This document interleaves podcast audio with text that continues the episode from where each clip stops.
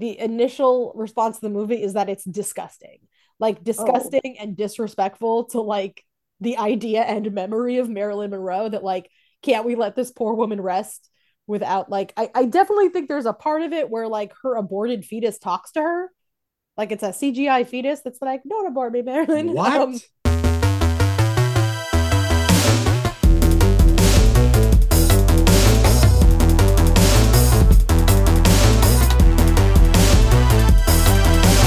and we are live with another episode of the Keeg Talks. Today, the Keeg Talks the Oscars nominations. Now, uh, it's January 28th, 2023. So the Oscars themselves haven't come out, but the nominations have. And that's what we are here to talk about. I am your host, Dimithri Perera. And uh, it's not just me chatting up a storm, letting you guys know what I think about the nominations. I could just do that on TikTok if I wanted to. No, I got three awesome guests on the show today to talk about it. If you are watching the live stream, you can see exactly who the guests are and you know them and you know their social media and you know their names and you see their faces. But if you're listening to the podcast, wherever you get your podcasts from, uh, you obviously can't see who I am talking about. So let me introduce them. We got Sarah B, aka Movies and Tea. Sarah, how's it going? It's going well. How about you? Doing good. It's like a new rebrand for you, right? Movies and tea. Yeah, it's like slowly rebranding. The last one is TikTok to be rebranded, but right now we're movies and tea across the board, basically. Yeah, yeah. I um, I like it. I like it a lot. I like it too. Thanks. yeah, um, I'm glad to have you. You're. Uh, I'm glad to be to back. Yeah. Uh, we also got another Sarah, aka Miss Marauder. Hello also who's been on the show uh multiple times as well. Yes. Co-host Hello. on co-host on the Andor after show with me. It's good times. I miss yeah. Andor. Andor rewatch yeah. it. Andor Andor definitely got snubbed for the Oscar nominations. You know. Correct. I that's what I was I was rooting for and um no, but actually no joke, it better win an Emmy. Is it does it count as an Emmy? Yeah. Yeah. Okay. Yeah, it's nominated. I think it's nominated for something. Maybe a okay. Screen. It should be nominated for everything. That's yeah. all I'm saying. Yeah. That's Andor's been my biggest thing this whole this last year, 2022. But um if you want to hear more about it, check out the Keeg Talks episode 901 uh where we talk about the best of 2022. Um we also got on the show today. By the way, Mike, is it Collado or Collado? Yes, it is. It's Collado. Um, okay, cool. Although I'll also accept Collado. Though when I started, like, when I said that as a child, strangers would yeah. get mad at me. Like, don't do that. You gotta say Collado. Like all the Latinos oh. in the area, they'd be like, own the heritage. So, right. Yeah. I'm I'm I'm from like you know L.A. adjacent area where they anglicize a lot of like the street names and the area names that are in Spanish but then not. So, you know, Michael Collado it is. Watch with Mike. What's up, man? Um, I'm having a blast already. That's what's up. Um, hanging out with you. Thank you so much for inviting me. Do you feel like a lot of people don't believe what you're saying because it sounds sarcastic? Like, are you actually having a good time right now? Wow. um, this has been the story of my life. Actually, uh, one time I'm sharing so much about my life. One time I ex- accepted a job offer, and uh-huh. I was like, "Yeah, thank you." And the person who uh, extended the job offer said, "Are you really excited?" That was the way I started that job. So yeah. it's been it's been something my whole life. I'm so excited. I'm pumped. Let's do this. Uh, yeah, the Keeg Talks Oscars. I cannot be more excited to be here. Yeah. Uh we're gonna we're gonna talk about the Oscar nominations. Um, before the nominations came out, um, because they came out like let's just say five days ago or so.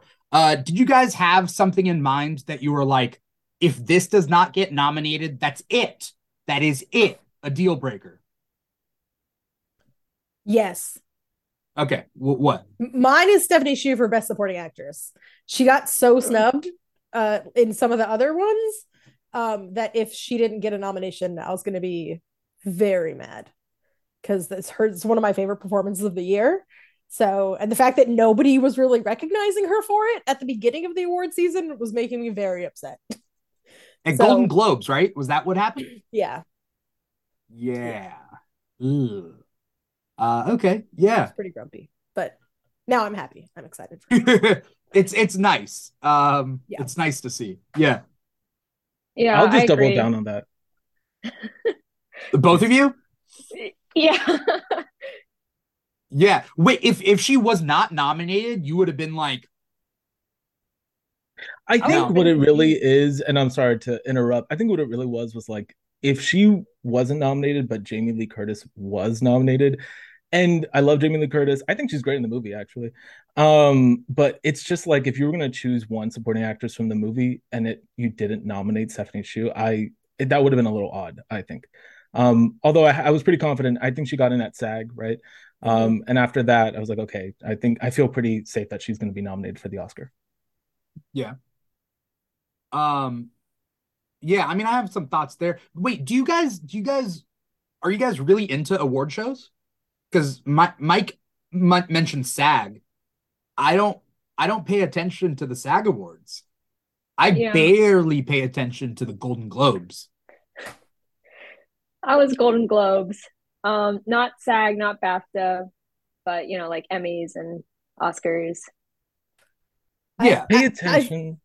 yeah, I pay attention to SAG specifically because one of my best friends is a, a SAG like after, so she always posts about it um when they come out, and then I'm like, it kind of reminds me to look at it. And for me, the Golden Globes are less. This is gonna makes me sound real pretentious, but like the SAG awards seem like they're more like serious because everyone is so drunk at the Golden Globes and it just kind of seems Yeah. like a party, you know? Yeah. so it's more uh the SAG awards, I think like the Golden Globes are for people and the SAG awards are for The film union, right? Yeah, yeah. I feel like, Like it- because it's more actor related, it's like a better idea of who's gonna go to the Oscars.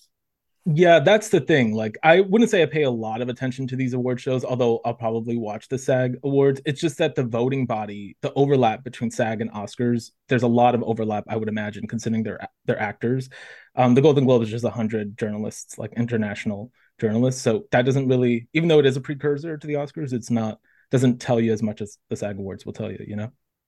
I was about to say the SAG Awards are February 26th of this year, and the Oscars are March 12th. Is the SAG's whole thing that like a little taste of the of the Oscars before the Oscars? Is that kind of it's Yeah, it's a little taste. Also has TV in it, and you know I'm more of a TV guy. Like I like the You Oscars, are. but yeah, Yeah. If, I, if I can get a little TV in it, and we were talking about Andor before. Well, you both were talking about Andor before. The, I believe that's where it's nominated. I could be wrong, but but yeah, you know it's got movie and TV. It's got something for everyone.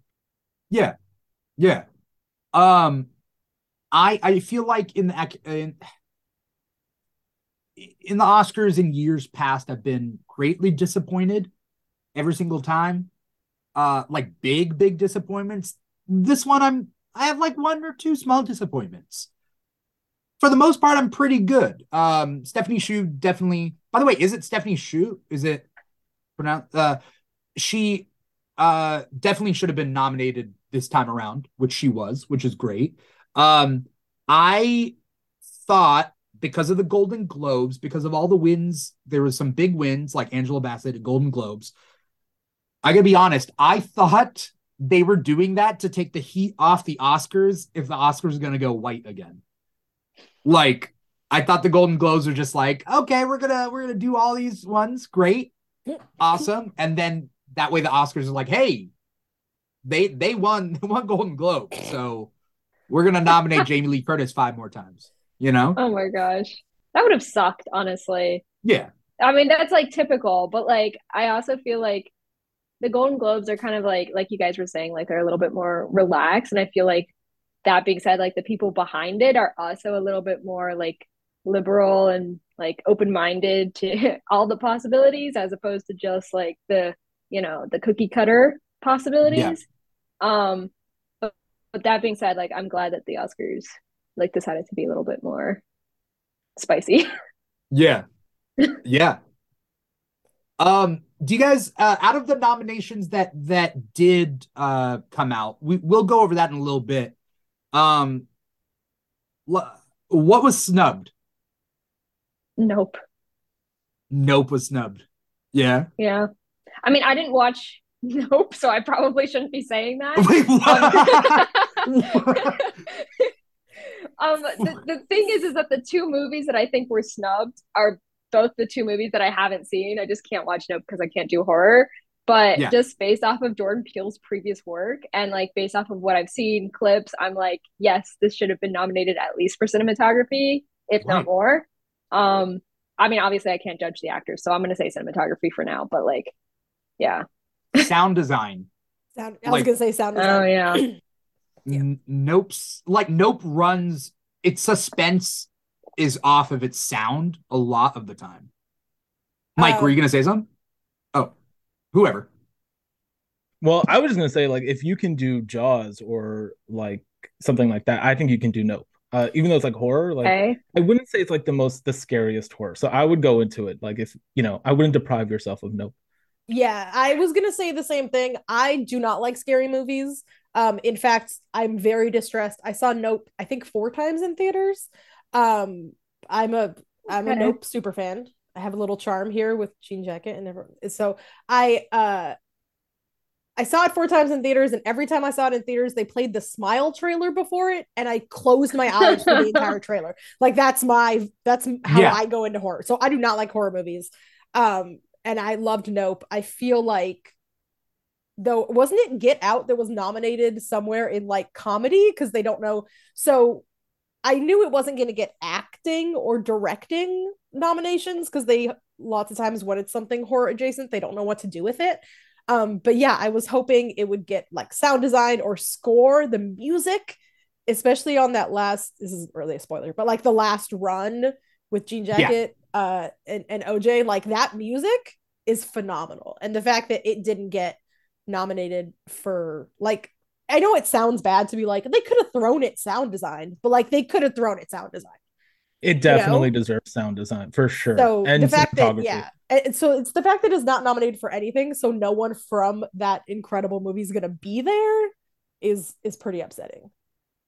I also think that Keke Palmer deserved a supporting actress nomination. I mean, the supporting actress nomination, uh, supporting actress category was pretty stacked, but I love that performance. I think it's she's like really dynamic in that role. So, uh, yeah, nope for many, many, many uh, categories. Um, Nope was really good. Again, it's one of those things like even if they're gonna snub it for Best Picture, fine, but like not fine, but you know, but yeah, there are other categories. Um, but yes, uh, Get Out was nominated for Best Motion in Golden Globes, Yeah. Best Motion Picture, Musical, or Comedy. Just like The Martian, The Martian was also on The Martian's year, submitted as a comedy. Uh, it's a strange. laugh. So funny.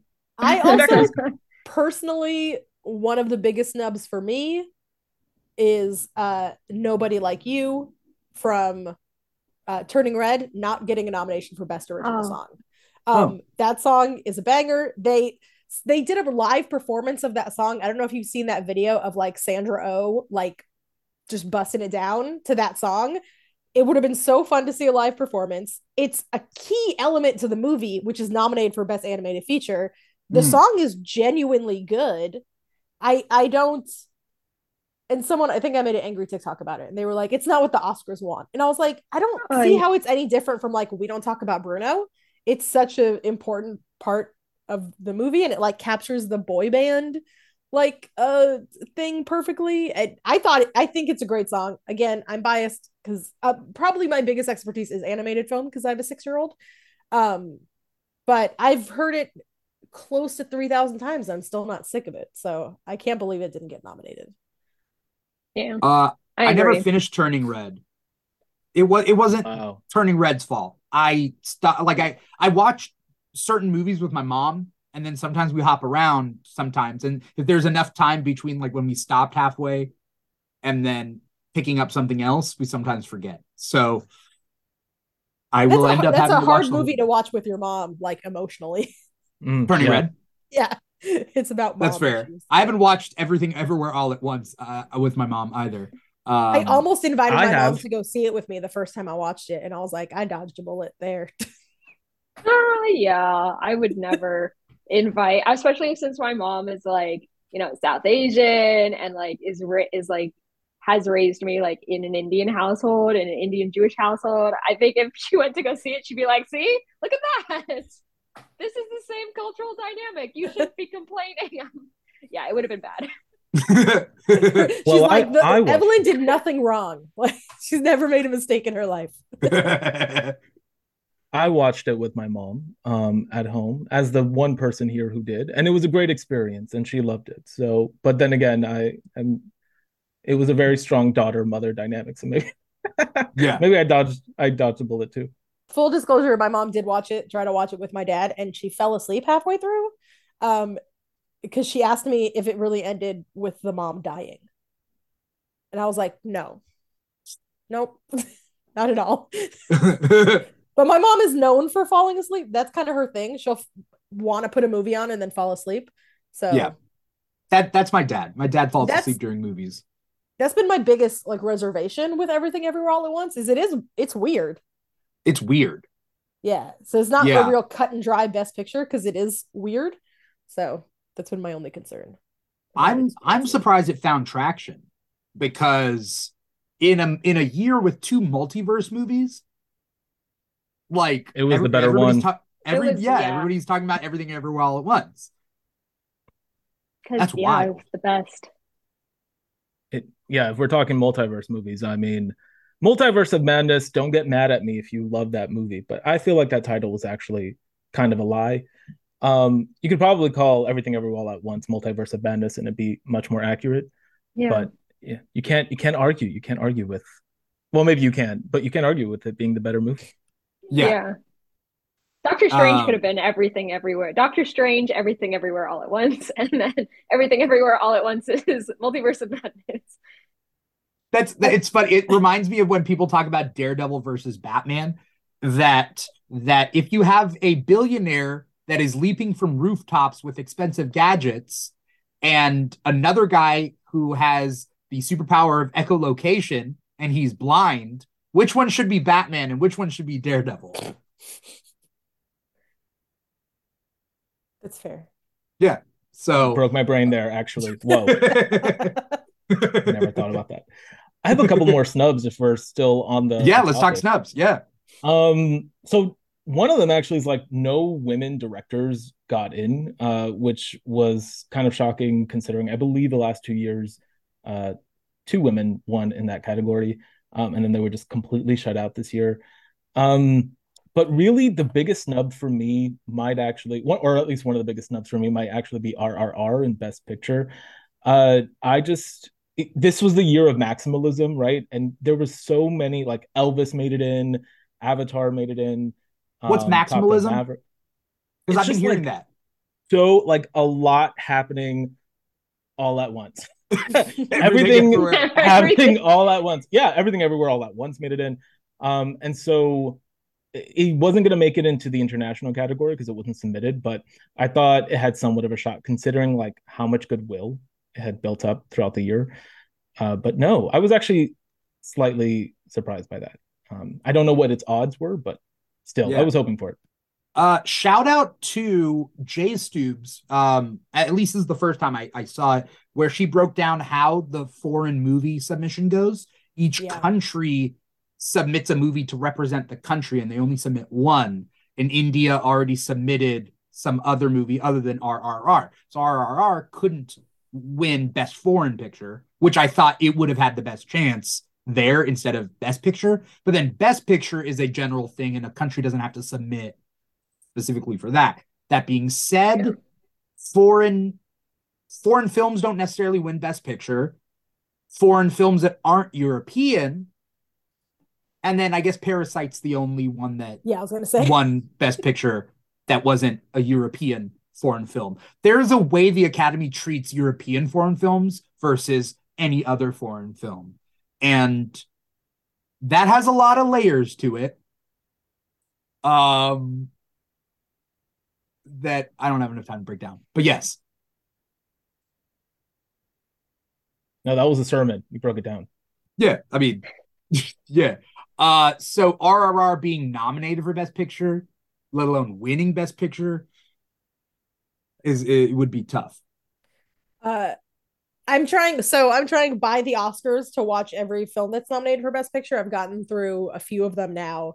Um, and for me, when there's a movie in there that I hate, it's hard for a movie that I like to get snubbed. When they're all good, I'm like, okay, I can see how that, uh, you know, how that got in over that one.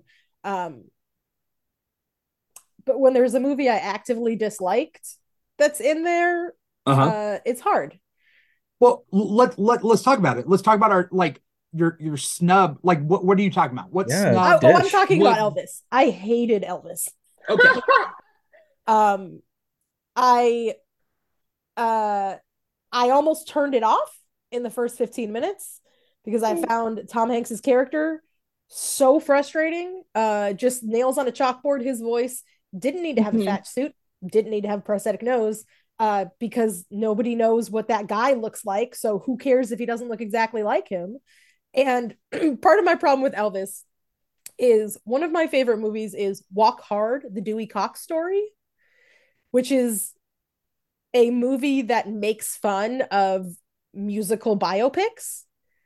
So when your musical biopic does the stuff that they do in the movie that's making fun of musical biopics, it's very hard for me to take it. years afterwards. Years after, with like, no growth whatsoever. Got to be like genre. 15 years old. Yeah, like there's a bit in in Walk Hard where they keep he keeps walking in on his bandmates using drugs, and they're like, "You don't want no part of this, Dewey." And when they when they gave him the drugs to be like, "This will keep you awake," I was like, "You don't want no part of this, Elvis." And I was like, "I should. This should be serious." Um, yeah, I I felt like the performance from Austin Butler was fine. It wasn't any I'm shocked that he got nominated for best actor nothing against him as a person. Um but him fighting kind of words. Like, I think I'm rooting for him in that category. Ooh, it's like the Jared Leto thing. dun, dun, dun. Are you really? Wait, are you really, Mike? well, we we'll get there when we get there. But the truth okay. is that uh, I don't know many of these movies, so I think that's okay. the only performance I've seen. That's fair. Uh, okay. The thing about Austin Butler, I think he's super conceited. I think that I think that uh, I think it might be an industry push to get him more notoriety. Something's going on. The guy, the guy speaks in in he, He's like I don't know if you saw his SNL, but he talks like Elvis now. Yeah. And do you know where he's from? Where?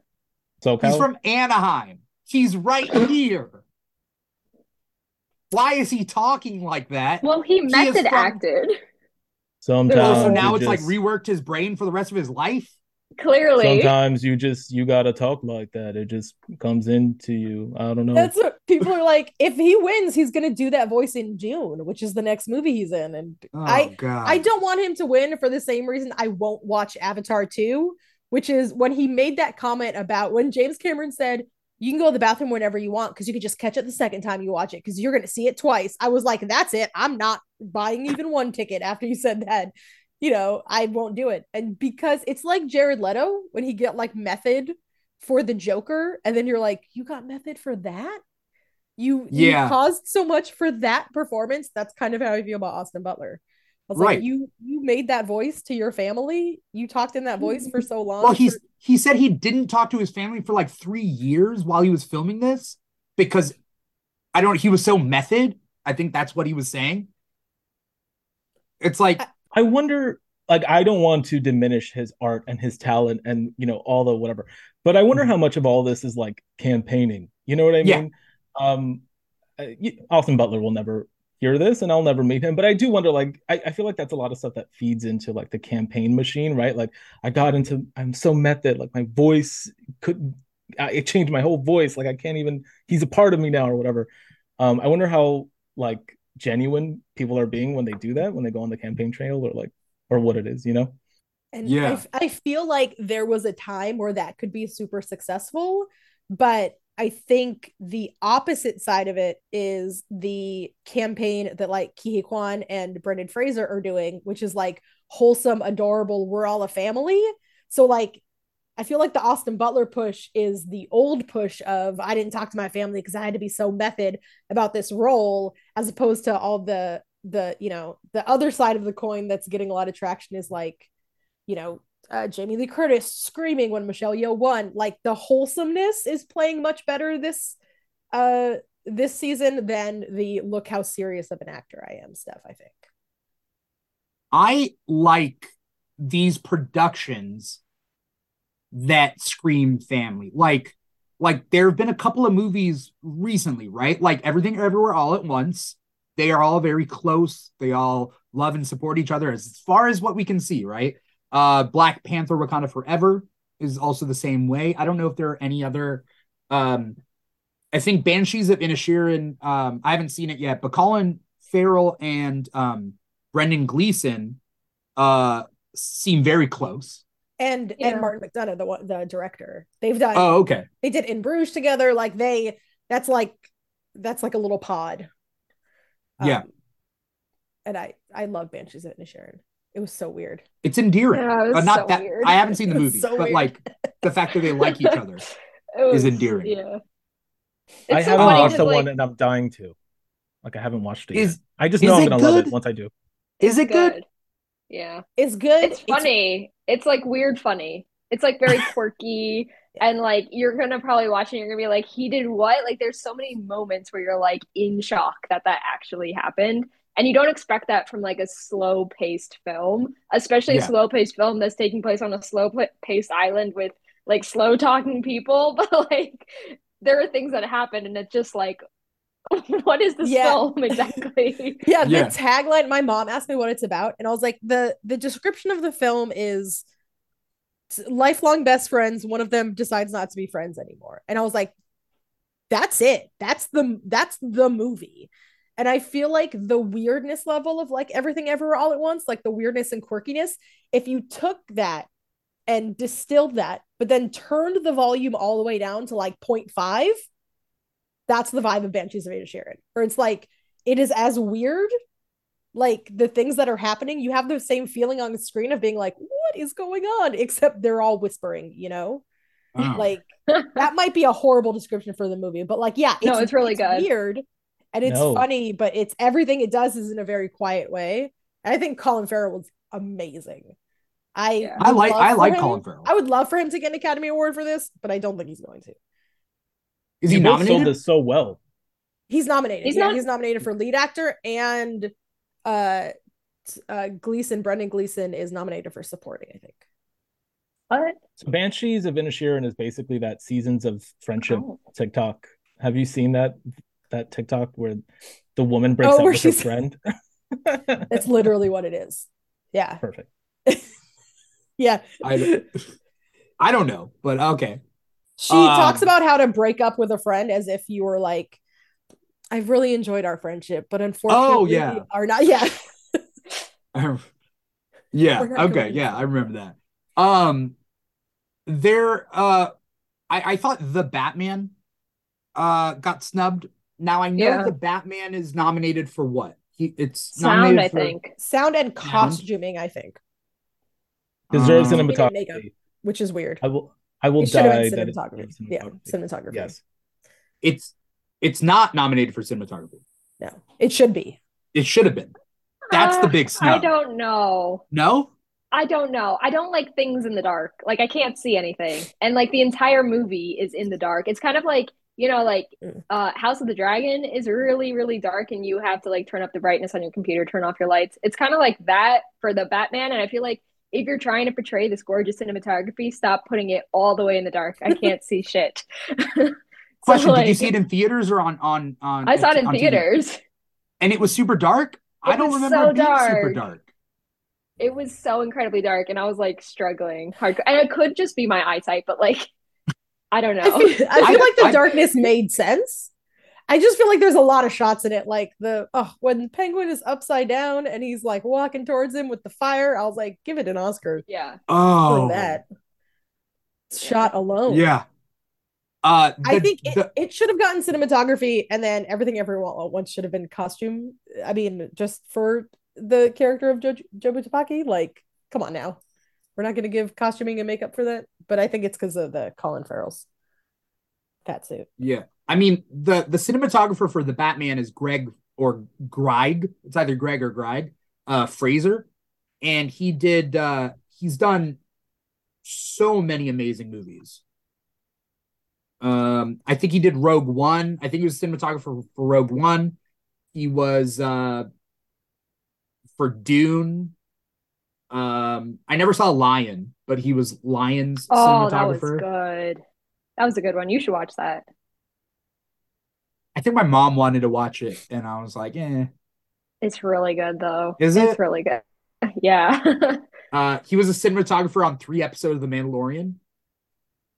Uh, Rogue. Did I say Rogue One already? Mhm. It was. Uh, he Mhm. did Rogue One cinematography.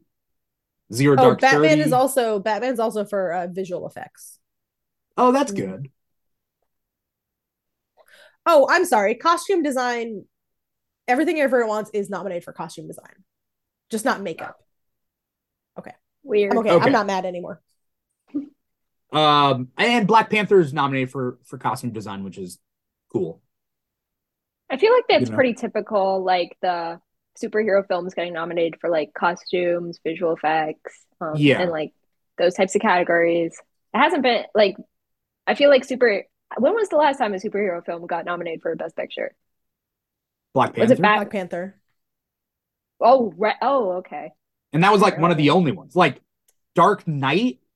Dark Yeah. Knight. Dark Knight. I- Heath Ledger got an Oscar for Dark Knight, but I'm I think it's just because he died. Yeah, and Dark Knight was uh Dark Knight was nominated for Best Picture, right? But it didn't win. Yeah, I think so. Yeah. Yeah. Some people think Elvis is like a superhero movie, so I Mm. don't know. No. I'm like 30 minutes into it and I want to turn it off, but I want to make a review, so I can't. Uh I saw I, I'm trying to see all these movies uh before. And I what we got like a month or so. Um month and a half. Uh I went to go see Tar. Oh, Tar. I watched Tar last night. It just came out on Peacock. Did Oh. you like it? So the reason I wanted to watch Tar is because I want Michelle Yeoh to win Best Actress, but Cate Blanchett won at something. So I wanted to be at Golden Globes. So I wanted to be like, or no, at I don't know, where Critics' Choice. Critics' Choice. So I wanted to be like, okay, if I'm gonna throw all of my chips in for Michelle Yeoh, I should at least, you know, if Cate Blanchett wins, how angry should I be? Um, I thought it was okay. Full disclosure, I did Google what happens at the end of Tar because I did not understand the ending. Uh-huh. Um, I thought the performance was good. I thought it was kind of a slow. It just seemed to me to be a very typical Oscar movie where it's like it's a quiet story. I Yeah. think if it was about a dude, it probably would not be nominated for Best Picture Mm. um because of the plot points in it. Um, but I thought her performance was good. I I won't watch it again probably. Um, but I I do think Cate Blanchett was very good in it. This is I so thought- interesting to me because oh, I'm sorry to cut you off. I was just gonna say, like, when I first finished watching it, um, actually when I watched it, there were four people in the theater, and two of them were teenagers who kept talking the entire time. I was like, if, of all the movies that you're gonna do this to. Um, but when I first watched it, I was like, I can recognize that it was so good. I didn't connect so much with it, but I thought it was the performance was fantastic. The I think the cinematography in Tar is also really good. Um, but the more like the farther removed I am from the movie, like the more and more I like it. Um, and I plan to rewatch it. I think it's such a good character study. I think it's one of like the better, like post social media type uh films. I think has a lot of great things to say. There's a lot of social media films, probably. Um, like everything ever all, everywhere all at once is a social media film to me as well. Uh, but yeah, I I'm How do you sorry, how do you how do you define that then?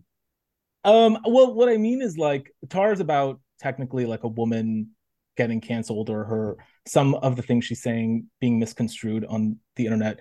Everything everywhere all, at once is about a lot of things, but one of them is like just being thrust into different timelines or like algorithms. Like that's how I read it and how we become uh so um distrustful of each other because we're all living in like separate realities um that we have to like come together and bring kindness back or whatever the case is i'm not explaining this well because i was not prepared but uh anyway I, I i'm i'm a tar fan and i'm i'm planning on rewatching it maybe not before the oscars but i i do have to watch that one more time I Yeah.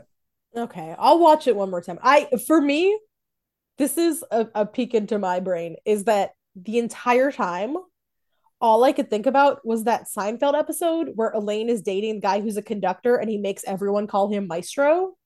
So like the ridiculousness of and maybe it's because I don't resonate with classical music, but the, the ridiculousness of all of this is about a conductor was just funny to me. I was like like your your profession is for me so silly. I'm going to get canceled by the conductors of America, but this idea of like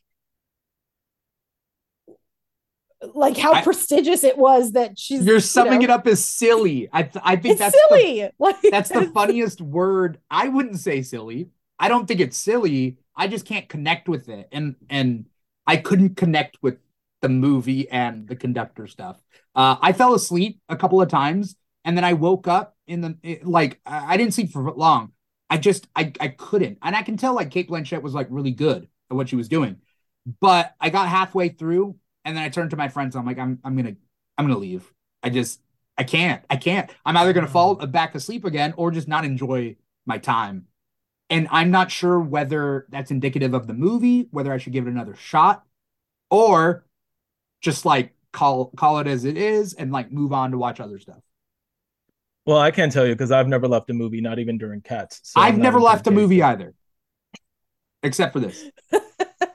I I feel like maybe drink some coffee and then watch it because it is very slow. It doesn't get more like exciting, but I liked the intricacies and like the subtleties of like like yeah that's when they like blast her on social media it's like yeah that is fake but also you're kind of a bad person like the whole idea of like okay like that's the brilliance that's what the, i love it's like it. yeah like you're the one aspect of it is it was faked right the other aspect of there's like a handful of things that are wrong. It's like the way she talked to that guy was so upsetting mm-hmm. anyway. Like I was very upset watching her do that. And then at the same time that it got spliced together to make it work. Yeah, I thought it was I thought it was interesting. I think that if Cate huh. Blanchett wins, I will not be up like I'll be heartbroken, but I won't be outraged. You know, I'll be like, okay, she did have an amazing performance. I, I do love Cate Blanchett. I'm just, you know, yeah, anyway. I love Cate. Um, I yeah. will say part of it as well, although um, I don't know who watched in the theater and who didn't, but the sound design of the movie is also really good. I think that adds a lot to it. So um, if you watch it at home, it might not be the same experience as in a movie theater. Yeah, I watched it at home with my volume on low because my kid was sleeping in the other room, so that might be that might be part of it. um, um, let's let's let's hit these uh these kind of um, things. Um, I mean, we're talking about sound design. What is nominated for sound design?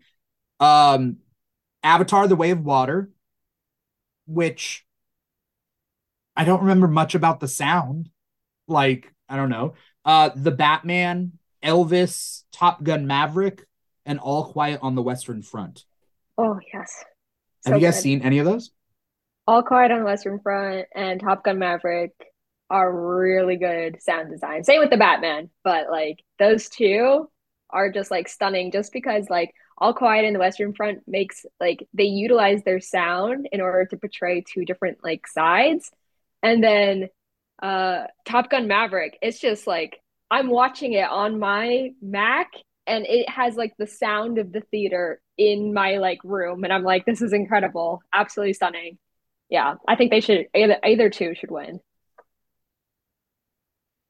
I first all, we were talking about snubs, and I think I do think Nope should be here. I also think Tar should be here. Um, the only ones I've watched, I haven't watched All Quiet in the Western Front. Um, I watched the rest in a theater, and please no one flame me. I don't really remember anything unique about the Elvis sound design. I'm sure it's because there was so much happening on the screen, like I couldn't like really pay attention. I think if I were choosing, and again, do not hate me. I think I would choose Avatar: The Way of Water. Um, there's just like something about it that like really eng- the whole movie felt engrossing to me. Um, I know that's not a popular opinion, but the sound I mean, was also was. part of that. Oh yeah, actually, it's probably the most popular opinion on the planet, uh, considering it's like what the top four grossing movie of all time. Mm-hmm. Um, but the, that part yeah, weirds I, me out. By the way, I don't know anyone who's talking about it. Like Yeah. Is everybody seeing it in secret? Everybody around the world seeing it? How Yes. did it break? How did it? I I don't know. Anyway, That's sorry. the only news I keep hearing. Like I get discussing film updates on my phone, and like Yeah. literally, it's like Avatar: Way of Water got four four billion dollars. Da da da. And I'm like, can I get actual movie news, please? Like I don't care about the numbers, and I don't know who's watching it. Um, like I personally want to watch it just because I want to like see the discourse and understand what's happening. Because like I obviously don't know what's happening until I know what's happening. But I'm also not going to put out money to the theaters to go watch it. Uh, I think. I mean, I think it's a really great experience to see in theaters if you are going to Yeah, see I'm it. sure it is. You know. Yeah. Uh, it's fine. I'll just wait. uh, watch it on your on your iPod. Remember the iPod videos? You used to be able to watch movies just like on your iPod. James Cameron would love that. oh yeah. Yeah. I'll tweet There's- at James Cameron and be like, I'm watching it here. Watch it on an Apple Watch. And just... He would. I think he Yeah, would block you. I feel like he would block you yeah. wherever you wherever you I want to see that happen. there's there's categories so there's categories of movies that like i i'm go i didn't have an interest in before but i'm gonna watch them because they're nominated for oscars and i want to you know um so we'll talk about it and you know be invested in it and then there's ones that i have no interest in watching but i guess i'll watch it and then there's ones that i won't watch and i i won't watch avatar um Okay. because i hated the first one with such a passion that i won't watch it and i won't watch the whale just for you know Oh yeah. you know Fair. ethical No, that's fair. reasons. um, so it's like if Brendan Fraser wins for the whale, I'll be happy for him, like as a person, but I I'm not gonna watch it. So, um, but then like Top Gun Maverick, I have no interest in because that doesn't seem like it's my kind of movie, but I'll watch it. I'm sure it's going to be fun. Um, is what I've heard. So it's I really good. uh, so it's like it. surprisingly good. What is? Top Gun Maverick. Oh yeah. Like- you haven't seen it? No, I've seen it. I'm saying to Sarah that it's like Oh. surprisingly good and she should watch it. I was surprised yeah, I'll how good it was. Yeah, Yeah. me too. I don't like the first movie. Um, so Yeah. I went in with Yeah. pretty low expectations. And I saw the first movie in theaters because they did like a re-release, and I was the only Oh. person there. I was like, you're not that old, man. no, actually, I have yeah, I'm Benjamin Button. Is it Um, 86? Did it come out in 86?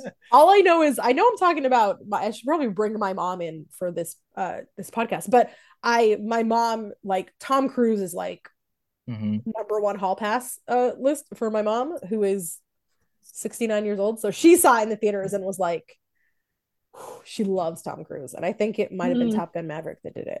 Or To- I'm sorry, Top Gun, the first one. Um, Uh, Mr. Plow says uh, he uh, Mr. Plow's on Twitch said he hated Avatar one as well. It's a complete. It's a. Oh, and but then he's talking about Top Gun Maverick. It's a competently made blockbuster. This is a Yeah. this is Val Kilmer Appreciation Year. Wait, what else was Val Kilmer? Yeah, I don't know And- what else was Val Kilmer in this year. Oh, because the Plow, wasn't there a documentary? was there? You're probably right. Mr. Plow just loves him. I think Val Kilmer had. We're just A, appreciating him. Why not? yeah, Ah, he is great. We uh, there was a Val Kilmer. 2021 Oh, Willow. documentary. Oh, was he in Willow? Or I mean, Oh, I know he was in the first, but is he in the new one? Hmm. Anyway, yeah. Um. So, is All Quiet on the Western Front worth watching? yes. Although Is it long? I do have to say I had to skip past a lot of parts, but like it's worth it. Oh. What kind of parts? Uh, just like the it gets really, really gory and like Oh, I'm usually pretty good with it. Like I was bio major, it's it should be okay, but it was not okay. I was like, oh gosh, okay, gotta skip past. But other than that, it's a really good story, and they have like a really good dub over, which which is helpful. yeah, it is long. It is kind of, you know, it's not a real fun movie to watch, but I'm Yeah. like when I was growing up, a lot of red flags on me. Like Saving Private Ryan is one of my favorite movies. And like when I was young, it was one of my favorite movies. So it, Yeah. it was very I, I like those types of uh I like is that why you like Rogue One? Maybe maybe it's the Star Wars, it's the Saving Private Ryan in, in space. Kind of, yeah, Oh yeah, maybe that is why In I like. One so much. yeah. Yeah, I like yeah, doomed missions. Yeah, that's my It's so sad. Oh, I'm like the the amount of times that I openly wept watching some movies. I think that's why for me things like Elvis, I'm so like because uh, there's a lot of movies this year that affected me really strongly emotionally. And for me it's like I just I I'm gonna prioritize those always. I wept during yeah. everything ever at once. Um, you know, turning red, Marcel the Shell with shoes on multiple times. Let, let's let's talk animated. Let's talk animated because oh, yes. I thought this was a was an interesting year for animation. Uh, especially good year.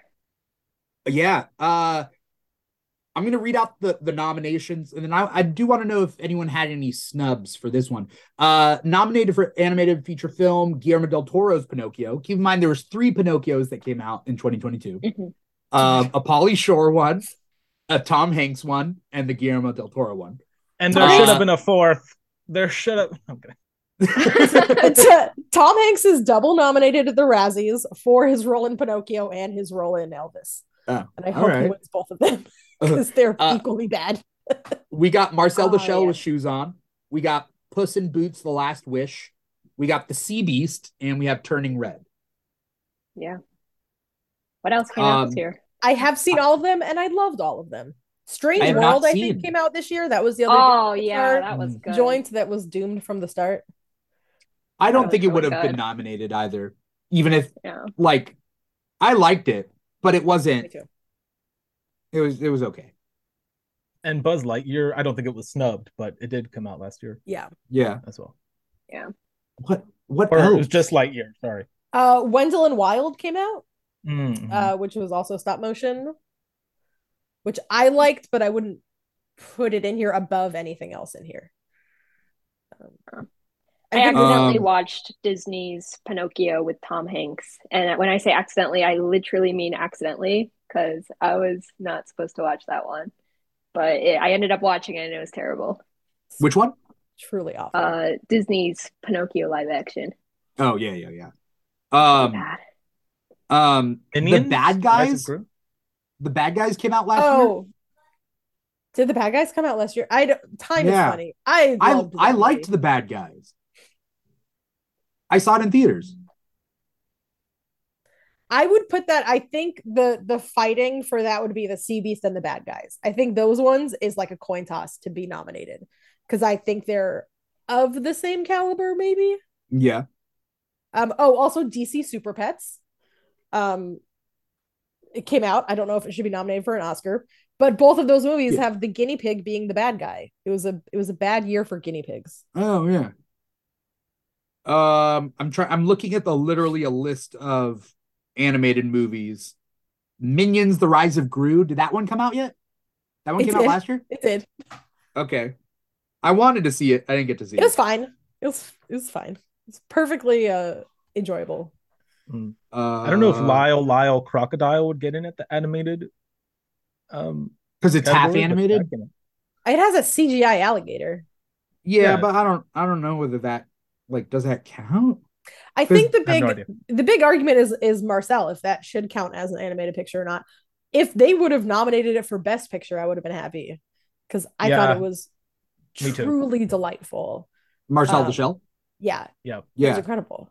I want I I want to watch it. I I feel like I would. I'm gonna bawl though. Like, is it one of the you're gonna cry like nonstop throughout the movie? I did. Definitely yeah. like during the last 30 minutes, like I was not prepared. And I'm not a big crier, especially when there are other people in the room. But like I just couldn't stop. Like I needed I was dehydrated by the end of the movie. I like needed yeah. to go yeah. get an IV. It was uh it was really good. I also think it depends like where you are in life. There's like it's really family heavy film, specifically like grandparent type of film. And it was the perfect movie to watch at that time in my life. Like it really resonated with me. Yeah. Um, I'm ho- I think Pinocchio is going to win, but if it were up to me, it would be Marcel the Shell, and it would be in Best Picture as well. Um, I thought it was phenomenal. I think it's such a major achievement. I really love yeah. the movie a lot. I want to see all of these. Um, um, I so Marcel, I Marcel the Shell. It was a combination of like, oh, like that sound came out of me a lot, yeah. and then a lot of crying. But also, my grandmother recently passed away, so that is a big part of it. Um, yeah. but yeah, I thought it was amazing. But I also think that Puss in Boots was genuinely a very good movie. Um, I tragically don't think that Turning Red has a chance, even though I love Turning Red. Um, the thing with Marcel is my I watched it with my daughter and she also really liked it. So for me, with best animated feature, I feel like not necessarily that kids have to like it, but the whole idea of like Puss in Boots, I feel like is not gonna win because like it's not like the caliber, but like it's a it's incredible. It's a phenomenal movie. Everything about it is good. So I feel like it should be it should be in there. Um, yeah. you know. Yeah. I heard that one's really good. My friends have been I haven't watched it, but my friends have like said that the villain in that movie is better than Thanos. Um so I definitely want to go see it. I would agree. I want to I want to see, it too. Thanos level villain. Yeah. Um Francesca 519, first time chatter out there on Twitch, um says that Wendell and Wild was snubbed. Uh, Francesca says, I would say Wendell and Wild is of the same caliber, but animation is so strong. This year, I agree, it's not necessarily better than what was nominated. I mean, these are strong yeah. choices. It's like a light, yeah. it's a light snub for sure. Yeah. Yeah. I feel like a lot of time animated uh feature nominations are like scraping the bottom of the barrel. They're like, there's two big ones that came out, and then they're like, I guess like what else came out? It's know? always like, uh, I guess we'll throw minions in there. Like that's right. always what it is. Like three good movies and then two that were also movies. Yeah. You know? yeah. But if DreamWorks was gonna submit one, it should have been Bad Guys. Oh wait, no, but DreamWorks did Puss in Boots. Did Never mind. Boots, oh, you yeah. know what I mean. Yeah. Not Minions is what I'm trying to say. Yeah, yeah. they did really a hater well for a year. second. Yeah, be a hater. I I think Puss in Boots is fine. It was fun. It was cute. I think it's a little overhyped. I'm just gonna say that. Check back mm-hmm. in when you watch Puss in Boots. I think it's like a very serviceable story, but like the animation is incredible. Um, and I, you know, had a good time, but slightly, and I'll only say that between us. It stays safely within us. Um, I have know, bad safely live and My, public. Mike doesn't know how live streams and podcasts work. Uh, okay. I I understand just because of like the TikToks that I've seen about it. Like in my life as a parent, I've watched a lot of very bad children's movies. So I would go again to see Puss in Boots. I would not go again to see Lyle Lyle Crocodile. Um, no, not or Minions Rise yeah, of Gru, you know? So um when I watch a movie like Turning Red or Puss in Boots or Marcel the Shell with my daughter, and like sh- if she wants to watch it again, I'm like, heck yeah, let's watch it again. Um, mm-hmm. so I think it was just so surprisingly good because I don't think yeah. people felt this way. I think yeah, it's because the expectations were on the. Uh, yeah, yeah, yeah, same. It was like subterranean for me. So yeah, you know what? Puss in Boots hype is actually perfect. Never mind, I take it back. Uh, Mr. Plow says the Addams Family animated movie was awful. Was that 2022? The one where they Oscar, go on vacation. I don't think so. That's the uh, the vacation one, right? Not the first one. There's a second one. Oh. Well, considering the fact that none of us know about it and no one's talking about it, I don't think it would be that good. That's actually my favorite movie of all time. Uh, no, it, oh, I think damn, it's uh, 2021. That one's 2021. Uh, the Addams Family 2. Um, interesting. Um, so uh, we're talking about animated feature film. Um, um, what are some other categories that you guys are really like really. Um... I feel like um, we can't do this Oscar episode without talking about Andrea Riseborough or something. Like, yeah, am, what's am going, going, on like there? there? It made forty seven thousand dollars in the box. Oh, office? actually, I heard less. Um, oh, less. Okay, is this no, no, actor, no? You're probably right. Actress in what? In leading or supporting? Yeah, best actress, leading in uh, leading yeah, role. yeah. Mm-hmm. Okay, let's uh, t- uh, tell me about it, Mike if you if you know so much, tell well, the whole class. I have been studying it. Um, I'm teaching a course uh next sem- I'm not a teacher. I don't know why I said that. Um so the Andrea Riseborough situation, if you don't know, if you haven't been following the number one news topic uh the last couple of weeks, uh, essentially um this is a very small indie film that not a lot of people saw. Uh there were good performances. I saw it after the whole like hullabaloo. Um and essentially like there were two there were other front runners in this category and andrea riseborough who's never been nominated for an oscar didn't make it in any other precursor. Like she didn't get into golden globe critics choice sag bafta or anything else. But her friends who are like a-list actresses mo- for the most part uh, started this quote unquote grassroots campaign where they started posting on social media mainly twitter uh, instagram probably facebook too uh, saying like this is the best performance of all time. You have to nominate Andrea Riseborough for they had no money for a campaign. Um, and so for two weeks they were really going hard. Um, and I guess some people like maybe thought she would make it in because there was so much online noise about it, but it was a huge shock that she actually made it in because the campaign was not orthodox at all. Um, it was all just like social media driven. And I think it like exposed a lot of the like Oscars are really just a numbers game to some people. And now they're the Academy Board is supposedly investigating it, seeing if they broke any rules um, when it came to like campaigning for a nomination. I hope I, I did, did, this right justice. Didn't they break nom- they broke I I heard that they did because basically what had happened was that there was also an email that was sent out to like 200 plus like A-list celebrities to go and promote the movie, which is definitely illegal by Oscars handbook. You're not supposed to solicit something that could potentially be up for an Oscar because it's like you know, I mean, it's like solicit like, privately, but you have to be public. Like, you can't do that. Hmm? Is is that kind of the rules? You can't solicit privately, but you can make billboards. like well, they put mean, billboards was, all in was, LA. Right. No, but I think it was because it was like it was a private public solicitation. So you're like reaching out to A-list celebrities to publicly post. So it's like you know these people mm. and like they're friends with you. So you're going to use your connections to get you ahead publicly, and you can't do it yourself. I I don't know how to feel about this. On one hand, I know that the Oscar campaigning takes a lot of money. So smaller movies, especially a movie that made like how much I, I don't I'm gonna I'll look it up, but made a, a an almost like just I don't know a paltry amount. Um, box office twenty seven thousand. 27,000 in the box office. I get how they can't afford to campaign for something that they feel could be the best performance of all time, best performance this year, whatever, you know, however you want to sum it up. Uh, and thus you need your your help from your friends who aren't necessarily spending money, but they are using their clout to push it. I don't know. I don't know about this. This is the whole like nepotism thing because that can also be said for like jobs. Like if a person who has a connection in the industry who might not be as qualified as somebody else who doesn't have a connection in the industry, like they're going to pick the person who has the connection but not as many qualifications. And that's like terrible, honestly. It's like, okay, fine, you're using your resources, great. You have a connection, great. But like who's the better choice? But who, which side of this is this? Because is this, this the side of like the nepotism? Ha- yeah. But it's also the side of like movies that are underfunded and don't have enough money and didn't gain much traction. Like yeah. Oh, it's like an independent movie, right?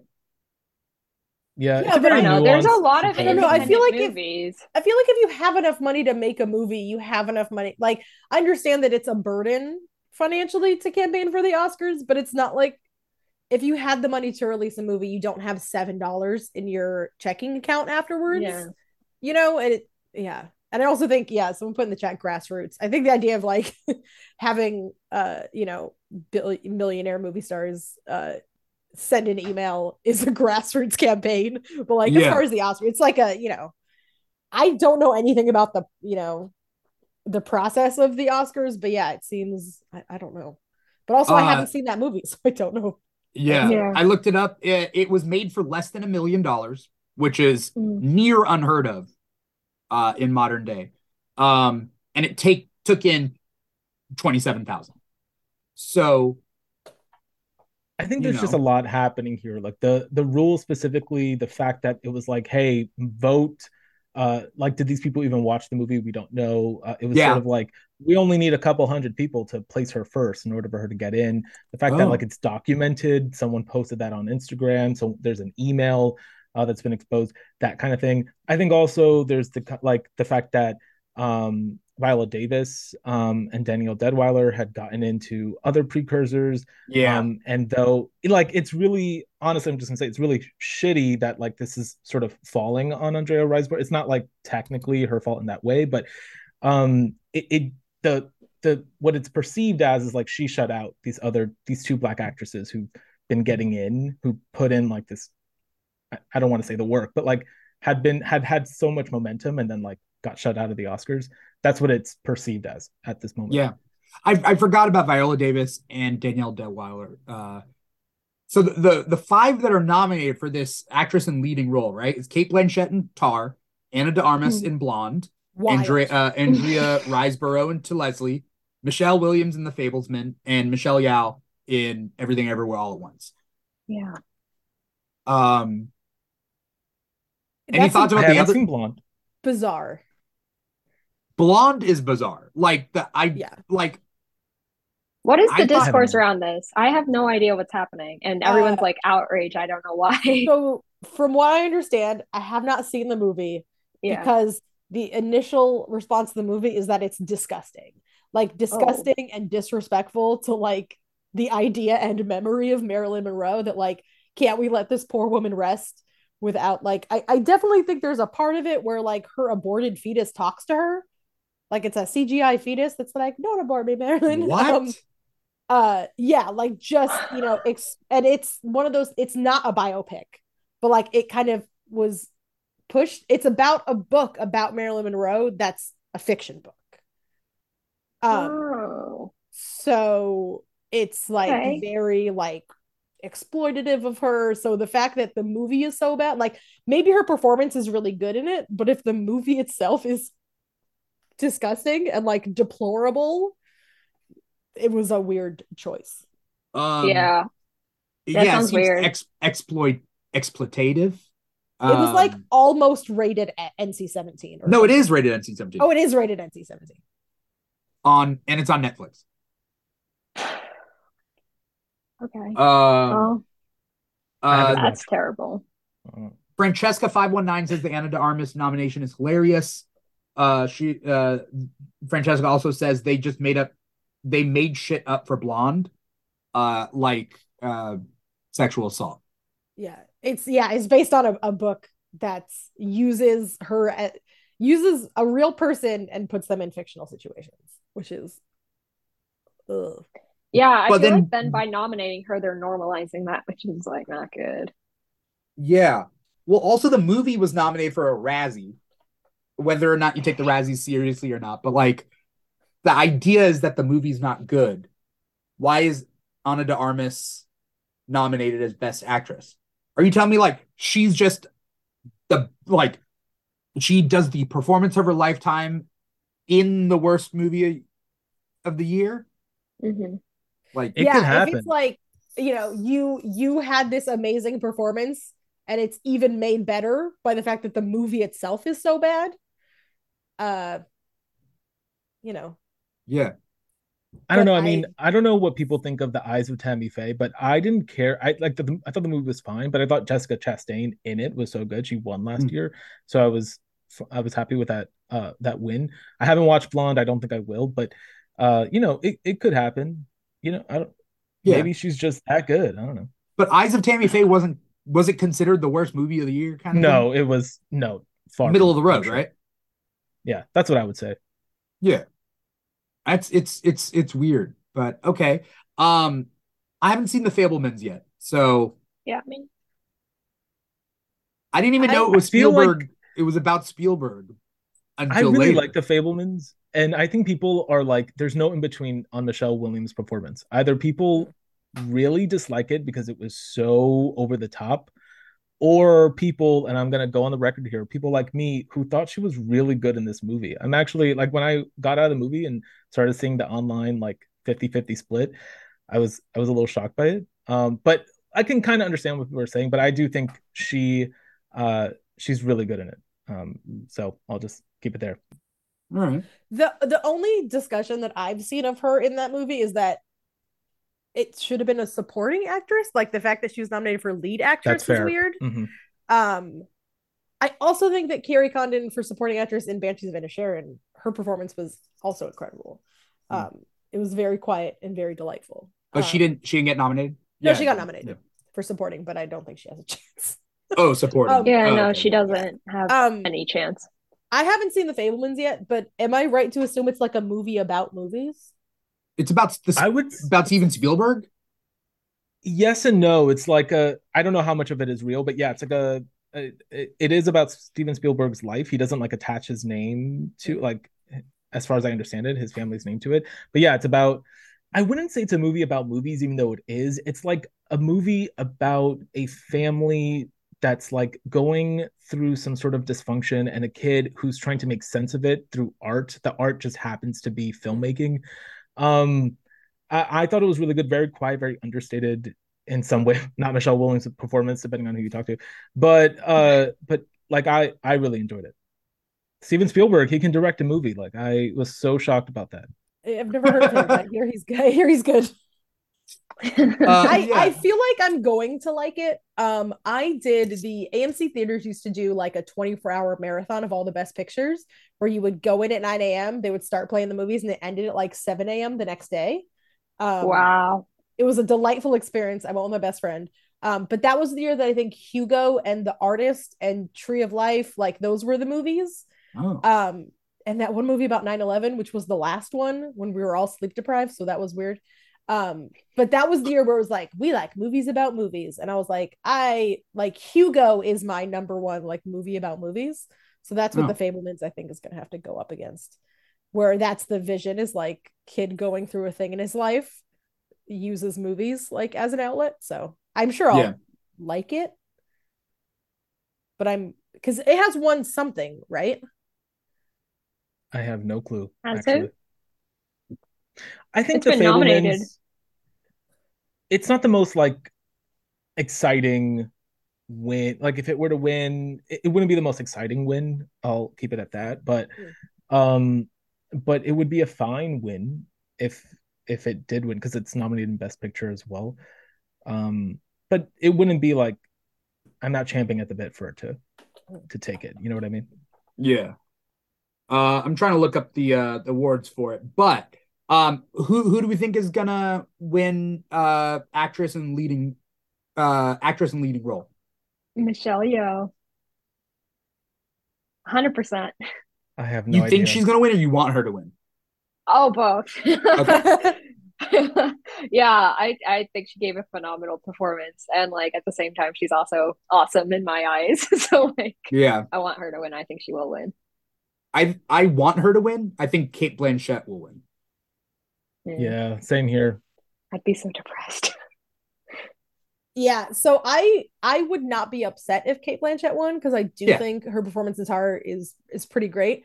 But I am always one to like just the different notes that Michelle Yeoh and frankly everyone in that acted in that movie had to hit. I feel like that is more impressive than doing one note the whole time, which is what Cate Blanchett did. Like her character didn't have any development. Like she had to deal with the consequences of her actions of her being a dick, essentially. Like, but not very it was only the very end of the movie. Um, but Michelle Yeoh, like that's there's so much depth to her character. Her character is so dynamic and had to go through so many different like changes in that movie and all the different versions of herself she had to play. So I feel like you know, as someone who did acting in high school, obviously I know a lot about this, but Mm. like having being able to play the comedic moments and the serious moments and you know the relationship between her and Stephanie Hsu's character like and her and Ke Quan's character like it it was all it was more impressive to me than Cate Blanchett's performance. Like Cate Blanchett Yeah. did good in a much more serious movie, but she didn't do as much. Yeah, Yeah, that's what I'm going to say. Her Cate Blanchett's performance was as good as Michelle Yeoh's performance, but Michelle Yeoh had more to do. Francesca. What did- add- Francesca in the comments says her performance is the most dynamic. Yeah, that's what I was about to say, was that it's the most dynamic. I totally agree. the thing that I will give Cate Blanchett for, um, and obviously I'm the Tar fan here. I mean, number one super fan, is like the whole movie hinges on her performance. You know what I mean? There are other people in it, but if she weren't as good, I don't think the movie would be as good. Like I can't you know what I mean? I can't picture anyone else but Michelle Yeoh and everything everywhere all at once either, but I also can't picture anyone else other than Cate Blanchett playing that role. Um, I think she's really good. I think that there's like two types of people who go like, it should be the best performance of the year and it does not matter. But I feel like that always happens when it's like a white person who could be winning. Uh, not to delve into that too much. Yeah. And this would be like Cate Blanchett's third win. You know what I mean? I I think a more exciting win would be Michelle Yeoh, of course. It would be historic. Um, and it would be well deserved. I mean, she gave a fantastic performance in, yeah. in that movie. And she she just had a long and his like history career, right? Um yeah. Uh let's move uh we're not gonna hit obviously all these categories, but I wanna uh actor Fab- leading role. Oh, I was that? gonna say the Fabelmans won for best drama at the Golden Globes. Okay. Yeah, that's Okay. what I was thinking of. Um, actor in the leading role. I have no idea. I've not seen any of these movies. Here's what it is: Austin Butler and Elvis, Colin Farrell in The Banshees of Inisherin, um, uh, Brendan Fraser in The Whale, Paul Mescal in Aftersun, and Bill Nighy in Living. Yeah. I mean, I personally have only seen the Banshees of Inisherin, and I've watched a little bit of Elvis so far. So I would have to go with Colin Farrell because I mean, obviously he's the only one that I've seen in this list, but also just based off of like the I I think Brendan Fraser will win, but I want Colin Farrell to win. Just based off of like the performance that Brendan has given, but at the same time his performance is extremely problematic. Um, so like I would want Colin to win because it is a good performance and it's not problematic.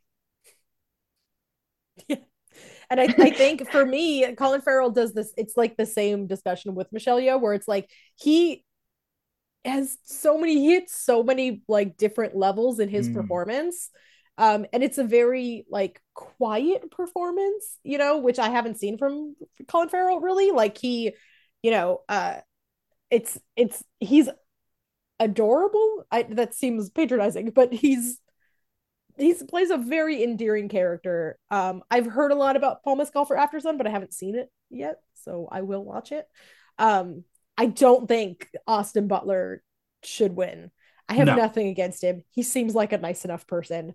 Uh, We differ very that, but yeah. very handsome, very handsome young man. Uh, uh, I don't know if he seems like a nice person. I don't know anything about him. Um, I don't even. I don't even think. I don't even think he's. I don't even think he's all that handsome. I I'm a- don't think his performance was good. I did. Whoa. I didn't. oh wow, I, this is getting heated. I didn't. I- I, didn't appreciate it. I think there are a lot of better looking people and out he's there. who- fugly. No. I think there are better looking people out there he who are more talented than him. I'm sorry. So I'll I, somebody's got to support Austin Butler. Um, I this is another movie I watched with my mom. She's a huge Elvis fan. When that movie ended, she was like, "That was exhausting. I'll never watch that again." Again, but that kid was Elvis. Uh, so he, there's something about that performance, and I agree. I thought it was really good. I haven't watched Banshees yet, even though I will. Nor Living. Um, I haven't watched The Whale. Huge Darren Ar- Aronofsky fan, so I will, even though I'm not looking forward to it for the same reasons that Sarah uh, doesn't want to watch it.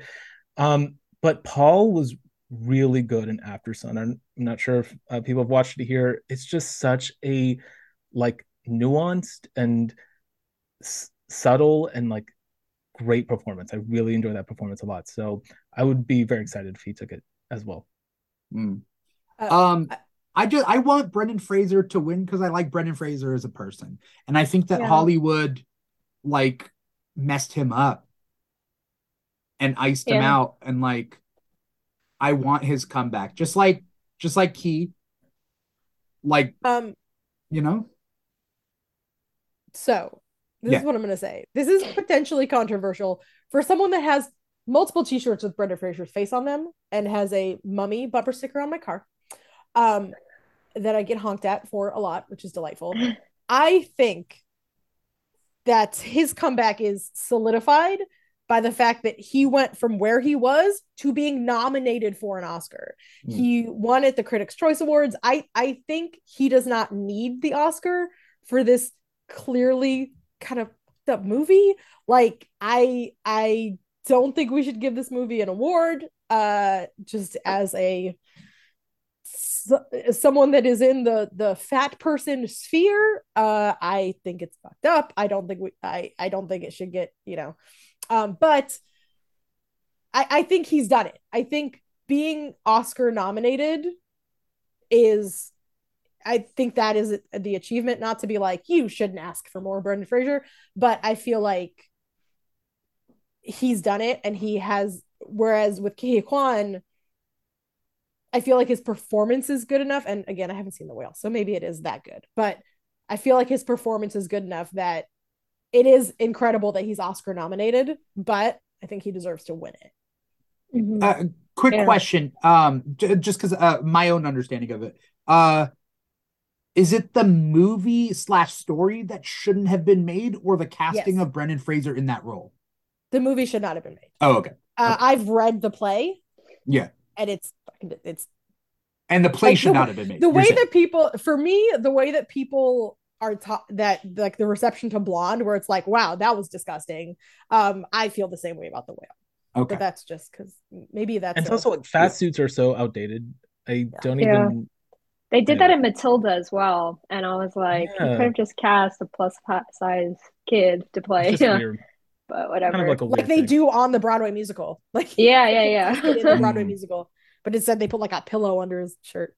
Yeah, I know. I know too. almost. I know next to nothing about uh uh the whale. Um, so that's why I asked. Um, yeah, Francesca also says in the same camp as Blonde. That's what Francesca mm. says out there. So yeah. Um yeah, I think having these films like win, whether it's like best actor or best actress um like again like you're normalizing that to occur again in the future and i feel yeah. like uh, i mean like i love brendan fraser. Like he's he's an amazing actor and i just wish he was nominated for maybe something else um for this oscar season. I mean i know he wasn't in anything else but like you know if he was. Yeah. Um okay. And uh, also uh, the fact that love him to death, but the fact that he said in his Critics' Choice Award speech, this, you know, for anyone who's struggling with obesity, I was like, Brendan, don't, don't, don't do that. Don't say that in your award speech. But then they have the audacity to be like, this movie doesn't, de- you know, demonize fat people, and I'm like, mm, did you? Hmm. Have you watched your movie? I'm very passionate about it. I'm almost almost as passionate about Elvis but that's Mike's just thing. over here as Tom like Hanks, an advocate for Elvis. Tom Hanks has the fat suit in Elvis again for no, yeah no reason. Yeah, um, truly. Um, actor in supporting role. I feel like I'm trying to think of. Ke Huy Quan all the way. I've only seen one of these one of these movies anyway. Uh, we got Brendan Gleeson in the Banshees of Inisherin. Oh, he was we got good, Barry though. Keoghan in the Banshees of Inisherin. We got Brian Tyree Henry and Causeway, which I love Brian Tyree Henry. I need to I need to watch that. Judd Hirsch in The Fabelmans and Ki Ki Ki Huy Quan in Everything Everywhere All at Once. Yeah. Good. Good choices. I mean my, my pick is Key. Yes. Yeah. Yes. Agreed. I haven't watched all these movies, but I'm genuinely Ke Huy Quan is perhaps my favorite performance of 2022. I think it is yeah. absolutely incredible. Uh, I mean, we've said dynamic a million times, but I think it is the most dynamic role and performance of last year. He had to be so many different people because uh, Michelle Yeoh was fantastic as well, but it's all like, and it's fantastic in a different way because she's different people, but she is like her core self at the same time, like experiencing everything. But he had to be completely different. And so many different ways because he wasn't experiencing it. I'm not sure I'm explaining this well. Uh, I just walked away yeah. from that movie being absolutely blown away from his by his performance. Uh, it's one. It's my favorite of 2022. I uh, uh kind of like Brendan, like just these actors that we're talking about. The key, his story in real life is just like I want him to have the win. I need him to have the win. I um it's sad. When when he was younger he did a couple of big movies right? And then he thought that like when he was a kid he didn't understand how the world worked. He thought that like that's just how it's going to be. And then he didn't realize that like there are no asian roles in hollywood. He did the two and he got two out of two and that was it and then they disappeared and he didn't realize that like oh acting's not going to be his life acting, there are no roles for him. And, you know, slowly but surely that's changing. And then uh, some of these bigger names are making it change. I need him to win. I need the landscape to change. And then also, there's a thing in this movie because he's playing so many different characters. Um, in movies, normally people of color, they're they don't get to play archetypes; they get to play stereotypes, right? You don't have the cowboy, the astronaut, the cop, the whatever for people of color in movies. You have the one specific way they are. But like, uh, you know, just like white actors out there, cowboys, astronauts, cops, uh, uh, bad guys, and and and everything. The whole world is their oyster. Um, I'm thinking about his role when he plays kind of that the how do you describe his character? The dashing kind of um one in the suit in the rain. Yeah. Yeah, delivering the the line of the century of Yeah. I would have just liked doing laundry and taxes with you. It's so good. And, and like he's dashing in it. He's So handsome. Yeah, like not he's with the charming. fan, like fanny pack is cool, but like that Yeah. character himself, like he's so, showcasing so many different things. Yeah, he's like- Disney princess, but not. yeah. You got the nerdy side, you got the like 007 suave side, you got like Yeah. things in between, and he's really the heart of the film as well, right? Like, um, so yeah. Anyway, I, will stop gushing. Yeah, I if Thanks he for reminding me about that line, Sarah. So good. And like I'm were- tearing up just to, uh, when we were uh, talking about multiverse of madness earlier that was the thing for me where it's like the the difference of the two movies can be boiled down to in multiverse of madness it was i love you in every universe or something and it's like okay you got the point but i'd really in another universe i'd really love doing laundry and taxes with you is like that's the difference you Yeah. know that's the difference in the quality of the movie and Yeah. also i you know that line made me cry and i also cried at just be a rock um which is wild i was like Yeah. that's the best delivery of a line and it's literally just a, a subtitle for a rock um unbelievable yeah I need to Cameron, rewatch that movie. his performance is I, it's it, it's back in theaters this weekend I need to rewatch it. Yeah. I need to go back. Yeah. Um, His performance is really good. Honestly, he should win. I think um Brendan Gleeson and Barry Keoghan both did an amazing job in Banshees. Um, and I think that they're great choices, but I'm rooting for Key. I mean, I think like you said, he would probably like be a propeller of change in this particular industry. If he won, I mean he already is, but like if he won, that would just kind of like stake his claim in. Um, and then at the same time, he was just he's worthy of it. Like he 100%, it's not just that. He's like 100% worthy of this award nomination and of the win. He's just incredible. Yeah, if Yeah. if he had none of the backstory and was just like a solid working actor in Hollywood that gave this performance, he should still win the Oscar for it. Yeah, I agree. The other stuff's just a uplifting, Added, yeah. bonus. Yeah. Yeah. Yeah. Um, actress in supporting role. Uh, we got Angela Bassett in Black Panther Wakanda Forever. We got Oof. Hong Chau in The Whale. We got Kerry Condon in Banshees of Inisherin. Um, Jamie Lee Mhm. Curtis in Everything Everywhere All at Once, and Stephanie Hsu in Everything Everywhere All at Once. Yeah. There's a lot of doubles in a lot of these categories, like the Mhm. same movie, multiple people. Um, Yeah. I think everything Yeah. everywhere all at once and Banshees are like similarly decorated. I think everything everywhere all at once is most nominated, right? And Banshees is Yeah. right behind. Yeah. Um, By like yeah. two behind, I Mhm. think.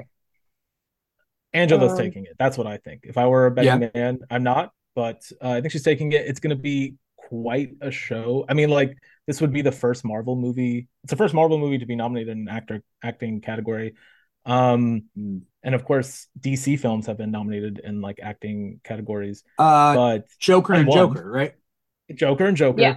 Um, and it's the most surprising. Like she is the front run- runner. Um, and I was surprised not because she's not good in it. She's really good in the movie. Uh, I just never expected to this to be like the case. You know what I mean? Because it, it is Yeah. a Marvel movie. I'm gonna be honest. Who I don't want to win, I don't want Jamie Lee Curtis to win. Me neither. Um, Yeah, same. I- she got nominated, great, but honestly, I don't think she her was performance. okay. Her, I mean, her performance was great for the five I minutes really- of screen time she gets. Yeah, she didn't Gets have here and that there. I really screen liked her, but yeah. like she's fine like she's a great actress um it's just like the amount of screen time that she had and like the amount of like content that she came out with like like like was speaking to us it wasn't like that much and it also on top of it wasn't like that substantial i think if it were between Stephanie Hsu and her it's like 100% Stephanie Hsu because she had so many of these moments where she's like almost acting as though she's the lead actress in some moments and i think that's like incredible that she could take hold of a scene and make it her scene in some in some moments in others obviously not but like Yeah. Because if Jamie Lee Curtis also wins, Stephanie Hsu does not for the same movie in which Stephanie Hsu was better. yeah Yeah. I, you know. she had I more think- screen time too so Yeah, I like- think Stephanie Hsu's a long shot. I don't think she's gonna win. Um, Yeah. I would love for her to win. Um, because I her performance was incredible. But if Angela Bassett wins, I will be incredibly happy. Um, Yeah. her performance was incredible in Wakanda Forever. So I also think Kerry Condon was incredible in Banshees of Inisherin. I loved her character. She was fantastic. Um, so I I'm I happy. I'm happy that she got. really, you didn't like her? yeah i didn't like her i thought she was a very static character she was just like Hmm. constantly kind of like I don't know. She was I don't know. She's just emulating this one tone throughout the entire Mhm. thing, which was like kind of mad all the time. and it didn't really True. vary from that at all. She didn't have Mhm. any like high emotion, low emotion. It was just like that. She did a great job at that, but like yeah. I think there are better people in this category. Yeah. I, So- I also think there's better people. If she win, if she won, I would be shocked. But yeah, Um, Yeah. a And- and performance I that was yeah. yeah. Uh, Michael. no, I was gonna like go in a completely different direction. I was gonna say like a performance I don't think would ever have gotten nominated, but I, in my dreams, it did. Uh, would be Nicole Kidman in The Northman, who I thought was so so so good in that role. It never was gonna happen. Uh, I thought uh, Keke. Well, she was so good, but it also was never going to happen. Not that she was so good, it was never going to happen. Um, Keke Palmer, of course, and Nope. And I also, I'm not sure, I'm not sure like what the discourse has been, but Thuso Mbedu in The Woman King, I thought was fantastic. I think she should be in a leading role, but I know she was campaigning and supporting. Anyway, this what I'm trying to say is that this was such a stacked category. Um, like all of them are actually. Uh, it's tough to choose just one person. How do people do? Who would you have know. picked for?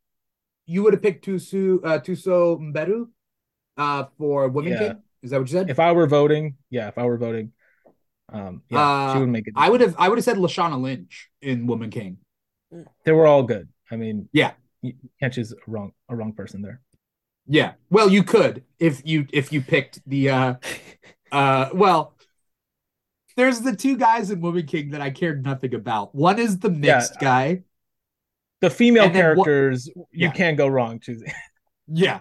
There's the mixed guy, and then there's the white guy who like I cheered his death at the end of that movie. I'm like, As you should. his his slaves take him and drown him in the ocean. I'm like, cool. Great.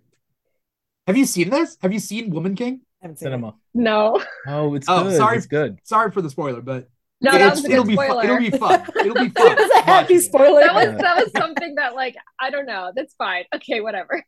You know what? Now that we're talking about the Woman King, I do think it's one of the larger snubs. Um, particularly Yeah. because of like it seems to me like the kind of movie that would get traction at the Oscars, and um, I believe it was completely shut out. Uh, I was surprised by the movie. I thought it was going to be like just war movie, but it's Hmm. actually more intricate, more intimate than I would have expected, um, and very accessible at the same time. Mhm. And um, and so I really enjoyed the movie. The performances were really good, and it just seemed like it. Anyway, yeah. Um, Did it I'm get surprised. nominated for anything? No. You mean at different award shows or anything? No, at the Oscars. Nope. the Oscars, I don't think it got. Mm. Yeah. I Um, was snubbed. Yeah. it has nuance to it because it also talks about how like the the the concessions a king must make even if they're you know in historical hindsight horribly bad concessions you know Yeah, I thought there were like some pacing issues a little bit with the movie, but actually it's a huge crowd ple- pleaser. Uh, like if Avatar can make it in, or like Top Gun can make it in, you know what I mean? I'm I'm surprised that Woman King couldn't. Well, I'm not Yeah, surprised, that- but disappointed. Yeah, now that I think about it, I don't know. Uh Avatar being nominated in, in and Woman King not is tough. Other than for visual effects.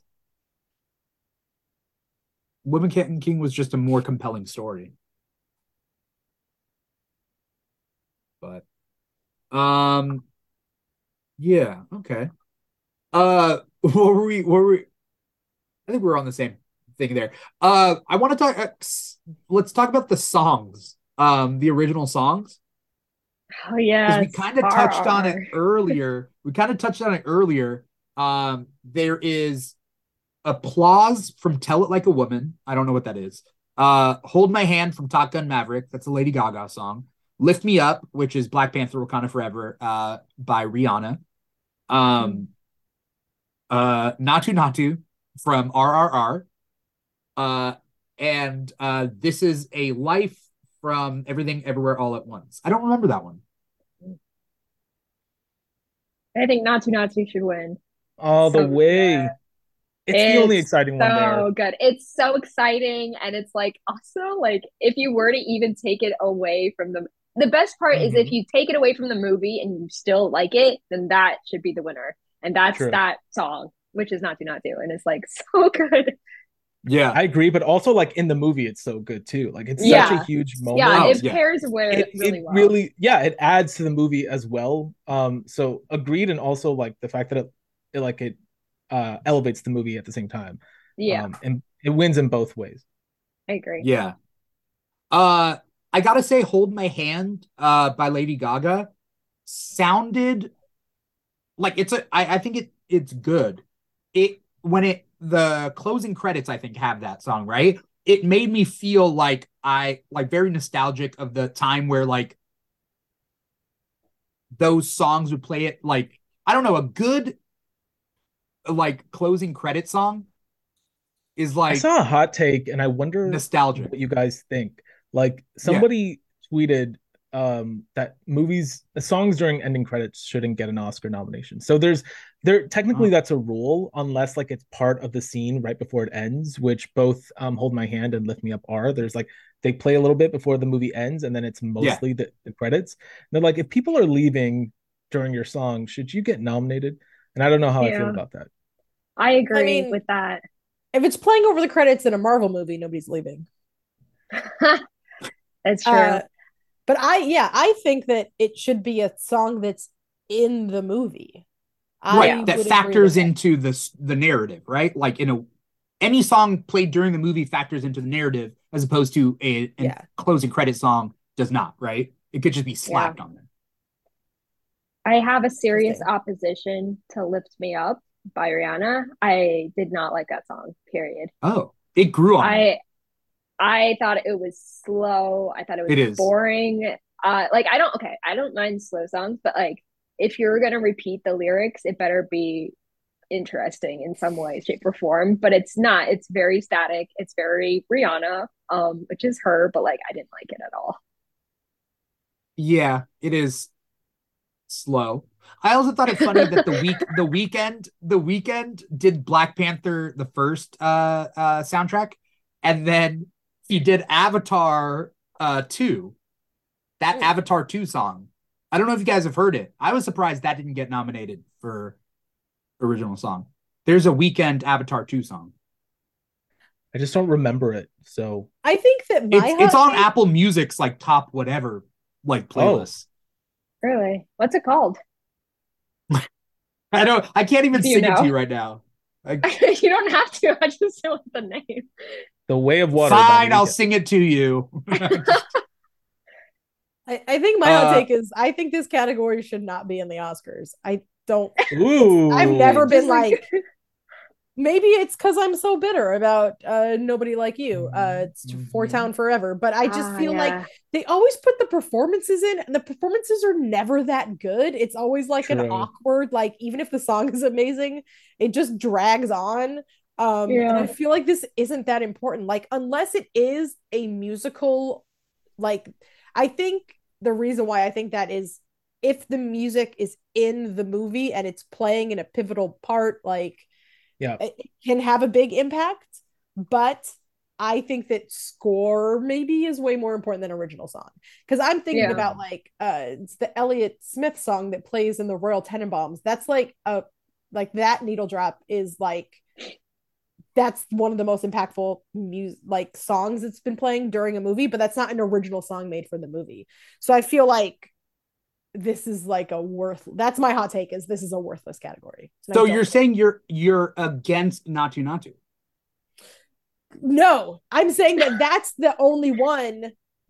That's the only one because it's Yeah, part yeah. of the movie and it's impactful. How dare you? You want to get Um, rid of the whole category just so Naatu Naatu doesn't win? Is that what you're saying? So something we have to mention, I think, is applause from "Tell It Like a Woman." I believe "Tell It Like a Woman" is a documentary. Uh, the music and lyrics are by Diane Warren.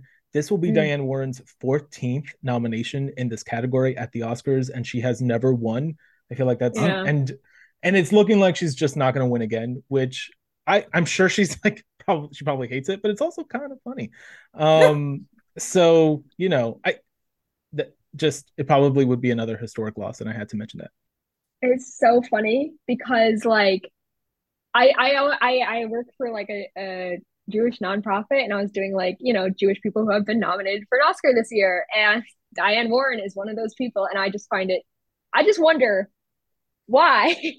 Question. Just- I just looked up the movie because I haven't heard anything about it, and the premise just says the film follows stories of women both in front of and behind the camera. No, like, that's not a. Oh That- wow. You didn't make it sound exciting. I'm I'm looking up her her the songs that she's been nominated for. So uh nothing's gonna stop us now from Mannequin. Have I heard that song before? I don't know. Um, familiar. Uh because you loved me from up close and personal. Is that what I'm thinking? Yeah, okay. I, I think I've heard. Uh How Do I Live from Con Air? I don't want to miss a thing from Armageddon. Music of My Heart from Music of the Heart. There You'll Be from Pearl Harbor. Grateful from Beyond the Lights. Till It Happens to You, The Hunting Ground.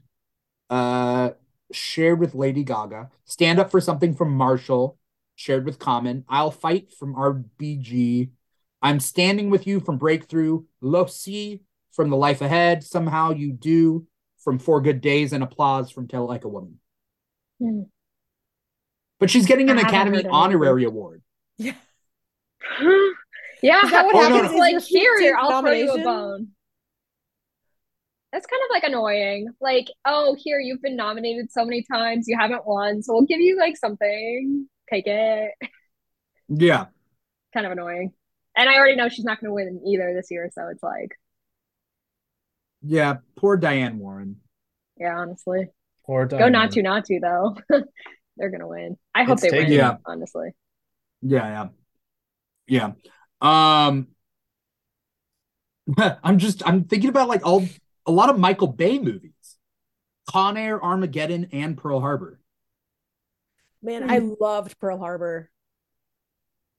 Not the event, the movie. Yeah. The, the Oh no. Thank you for the clarification. I was very concerned for that Yeah. five seconds. Yeah. Oh God. God, people who have Pearl lack Harbor. of lack of comprehension, lack of Let's media do it literacy. again. Yeah. Uh, by the way, the Avatar song, the Avatar song is called "Nothing Is Lost." Parentheses, you give me strength. That's the Weeknd song. Mm. Okay. If you, on my if list. you must, if you must know. I must Um, know. yeah. Uh, let's talk Best Picture because we gotta, we gotta be able to, we gotta be able to go over Best Picture. There's a good amount. One, two, three, or there's ten Best Pictures, and that's because they expanded Best Picture however many years ago, right? Yes. Yeah. Yeah. And I feel Wow. like Um, they always just toss in some popular ones like okay, Top Gun Maverick, like you can like we're inviting you to the party, but like we're not gonna give you best picture. Like it's such a weird like honorary like Avatar is in there, even though no like what come on now. Like why is I mean, yeah. I don't know. Top Gun Maverick deserve like not deserves to be there, but deserves more to be there than Avatar: The Way of Water. Yeah. Top Gun I liked a lot. I, I keep saying this, but I really liked it. I think it should be in the best. I mean, it has so many things that are that went really well in that movie that it should be in that category. But then at the same time, like like you said, like Avatar: The Way of Water, why is that there? What is the Triangle of Sadness? I this is the first time I'm hearing about this movie. What is that? Have you guys seen that? No, but I really, really want to. Um, it's a satire on like rich people, as far as I understand it. I've heard Triangle of Sadness. If I have not seen it, but for me, the idea is that it has it's like the menu. It's got like that vibe of like we're kind Okay. of making fun. We're making fun of rich people. Um, I think the menu should have been in there. It's really good. It has like Woody a- Harrelson in it. yeah. Oh, nice. Um, according to Wikipedia, Carl and Yaya, a couple of influencers, are invited to a luxury cruise ship alongside a group of out of touch wealthy people. The situation takes an unexpected turn when a brutal storm hits the ship. Yeah. I can't take any more of these like rich people go on a boat and then get on an island and something tragic happens because that's happened too many times this year, like White Lotus, uh, the menu, and uh, what's it called, Glass, Glass Onion. onion. Yeah, but Anything they've else been great every people. time. Yeah, but I think we should like, You're continue putting right. rich people on islands. I never got that pattern, but you're so right. There's been a lot of rich people on boats and things happening to them. It's it's a lot this past it's year. like maybe switch it up, put them on a helicopter or something, have them rowing in. Mm. Yeah, some manual labor, you know? yeah, That'll I really, think so. yeah. So I'll be, even though I hate for this to be on the record, I'll be like the one defender of Avatar. Um, even it's like it's problematic, but also I was surprised by how much I liked it because I don't, I don't really care for the first one. Um, but then this one I was like, oh, I kind of care for the characters. It's also unlike anything I've seen personally. I do think it's a movie like if you're gonna watch it, don't watch it at home, um, kind of deal. So I kind of get it. Um, I get it more than Top Gun, if I'm being honest.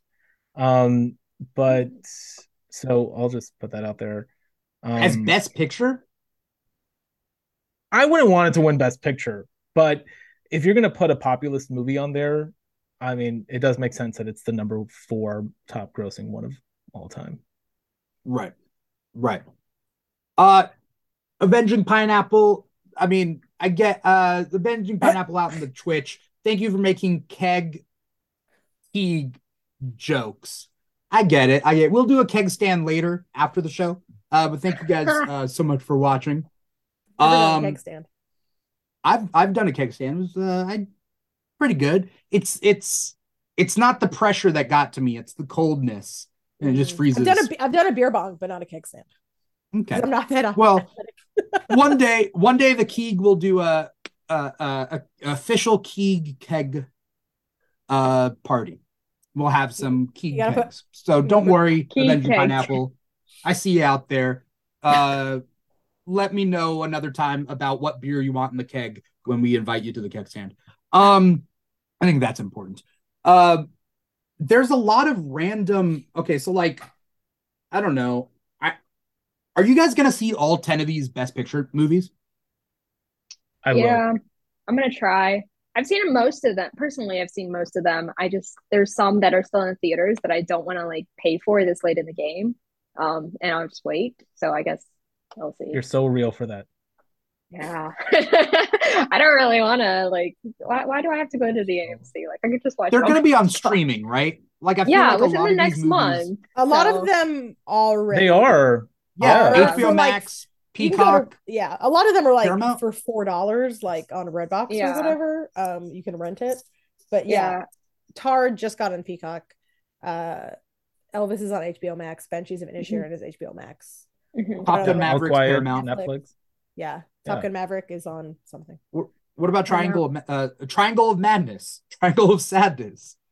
No, that's like for It's rent. You gotta pay. Yeah, Yeah. No, it's on Apple. Is it on Apple TV Plus? No. Oh no, you gotta, have to rent it on there. You gotta rent it. Oh, Yeah, you have to rent it. Period. that's part of the Triangle of Sadness. That's part. It's an immersive sadness experience. Yeah. You're, Yeah. you're gonna have to pay for it. you Your know? wallet is sad. You're sad. The triangle is sad. Yeah, Yeah. Um. So sorry. Did you guys say who you think is going to win? I know we're trying to wrap this up, but could we do snubs first before we do like? oh yeah, who's win? who who was snubbed for best picture? Well, I kind of want to retract the Avatar thing because if I were choosing maximalism movie, I would choose RRR or Babylon over Avatar. Um, I know Babylon had a ridiculous, like not the best reception, but they were wrong, and I think in a few years we're gonna look back and go, "Wow, that was quite something." I don't know if anyone's watched it. Um, I also think Aftersun possibly was a snub, uh, okay. depending on how you look at it, and Marcel the Shell. Ooh, yeah, I, interesting. I would, having just watched both of these films yesterday, put Marcel the Shell in over Tar. I feel like Cate Blanchett's performance in Tar was incredible, but the movie of Marcel the Shell, I think, is better than Tar. Whoa, whoa, that is inflammatory. I'm gonna say it. I'm team Marcel the Shell. Uh I I would have liked to see Nope nominated, but I okay, understandable if it's not. Fine. But I think either Avatar or Top Gun Maverick could have been taken out to put the Batman in. I was gonna say You know what? I was too scared to say what you weren't you were so courageous to say you're so right. Um the Batman is my favorite movie of 2022. And if I yeah. were choosing if I were choosing, it would make it into Best Picture. I'm not even I'm not even ashamed to say that. Yeah, actually, I was, but you opened the. I, I did one of those those uh, bracket TikTok filters with movies, and it put Nope up next to the Batman, and I've never been so upset. I was like, uh. Uh, oh my god! It's just I'm such a thriller guy. I love a good thriller. I love a good film noir. I love a good detective story, and that movie just hit all the marks for me. Like it's so well done. I it was such a theater movie going experience. Like it just like the humidity of it almost. I just like could feel myself being so immersed into and it. Talk, talk about line deliveries of the year. Robert Pattinson's delivery in Catwoman's apartment of got a lot of cats. It's just like quietly the best performance of the year.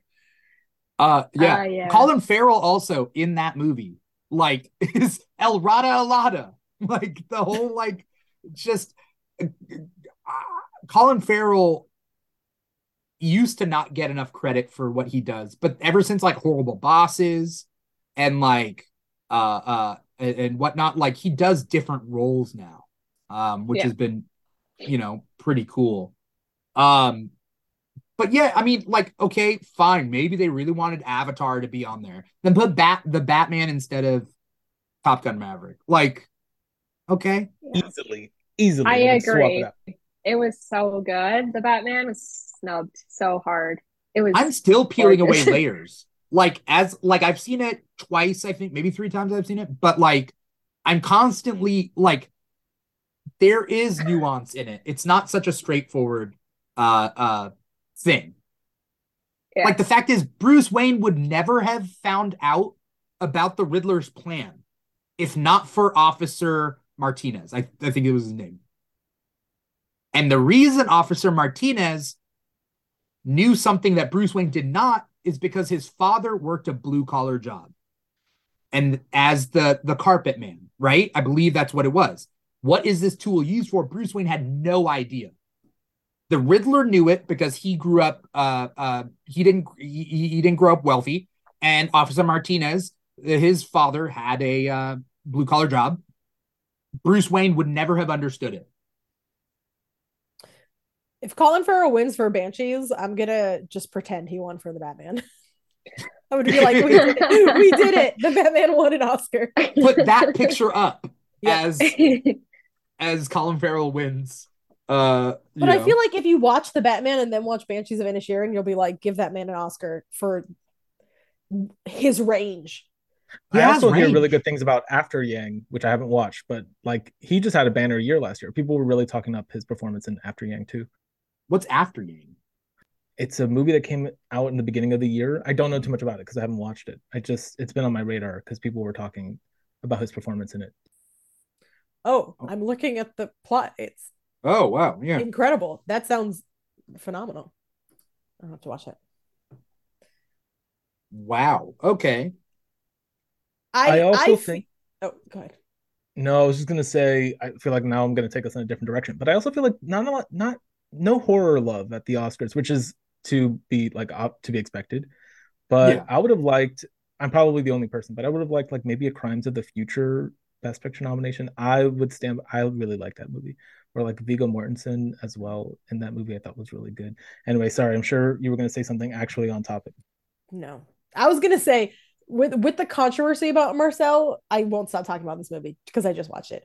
With the controversy of is it animated enough to be in the animated picture? I think it was a cop out and I think it was a cowardly move to put it in best animated. It should be in best picture. Just like Only Shrek. because there it shouldn't I don't think it should be an animated generally. It's not in really an it's I don't know, man. Like right. it should be in Best Picture, especially because there's a debate on whether or not it. Did you say Shrek's not? Sorry. yeah. I I'm want like, to go back that to that. Why? Why? What is I- the reason? I could be wrong, but wasn't animated feature created that category created the same year as Shrek? Did I get that completely wrong? And I think yeah, people, Shrek is the first one to win, right, right, and so most people believe but it should have won like, Best Picture. Right, that it should have been the best picture conversation, and the only reason they created the category was to award Shrek something. I be- I don't believe Shrek is real life. Uh, I just want to make that clear. I know that it is Okay. I was so confused. Also, That's how I you like came Shrek across. 2. I like Shrek 2 better than Shrek 1, but that's just me. Wow, that's controversial. yeah, that is a big. Is that is that because Toy Story 2 is better than Toy Story 1? what? Is it That's not? also Like, that's controversial. Is that I don't know. is it not? What I think guys people are think 50 that- 50 I on like the Toy Shrek Story thing. three, to be honest. Toy Story 3 is the best. Uh, all right. Wait, what Solid. Sarah Sarah, what no, do you that say I agree. Toy Story three is the best, but why are you saying Toy Story two? is better than Toy Story 1? Isn't there a whole? Oh, is that a? okay? I thought you said it's the best. Period. No, no, no. 3 is the best. 2 is better than 1 though. Okay, okay. I okay, think it fine, gets fine, better. fine, fine. I think it gets better up until 3 and then 4 is good, but it's not Yeah, true. I, I didn't like four. Toy, Toy Story 2, I think, is like a sleeper. It's like a cult classic. I feel like when it came out, nobody thought it was as good, but now people think it's as good. Hmm. Also, okay. I have a complaint with Toy Story, which is I watch it with my child and they say like stupid and idiot all the time, which are like Yeah. my child's number one bad word. Is stupid is a bad word. She yells at you if you say stupid. And Yeah. like con like that's like foul language for children. so, constantly. So, uh, just a side note about that, Sarah, is that like when I was working with kids, um, the kids in the class used to be like, "Oh, uh, blah blah blah said said a bad word. He said the f word," and I'm like, "What?" Because these kids are like five or six. I'm like, "What?"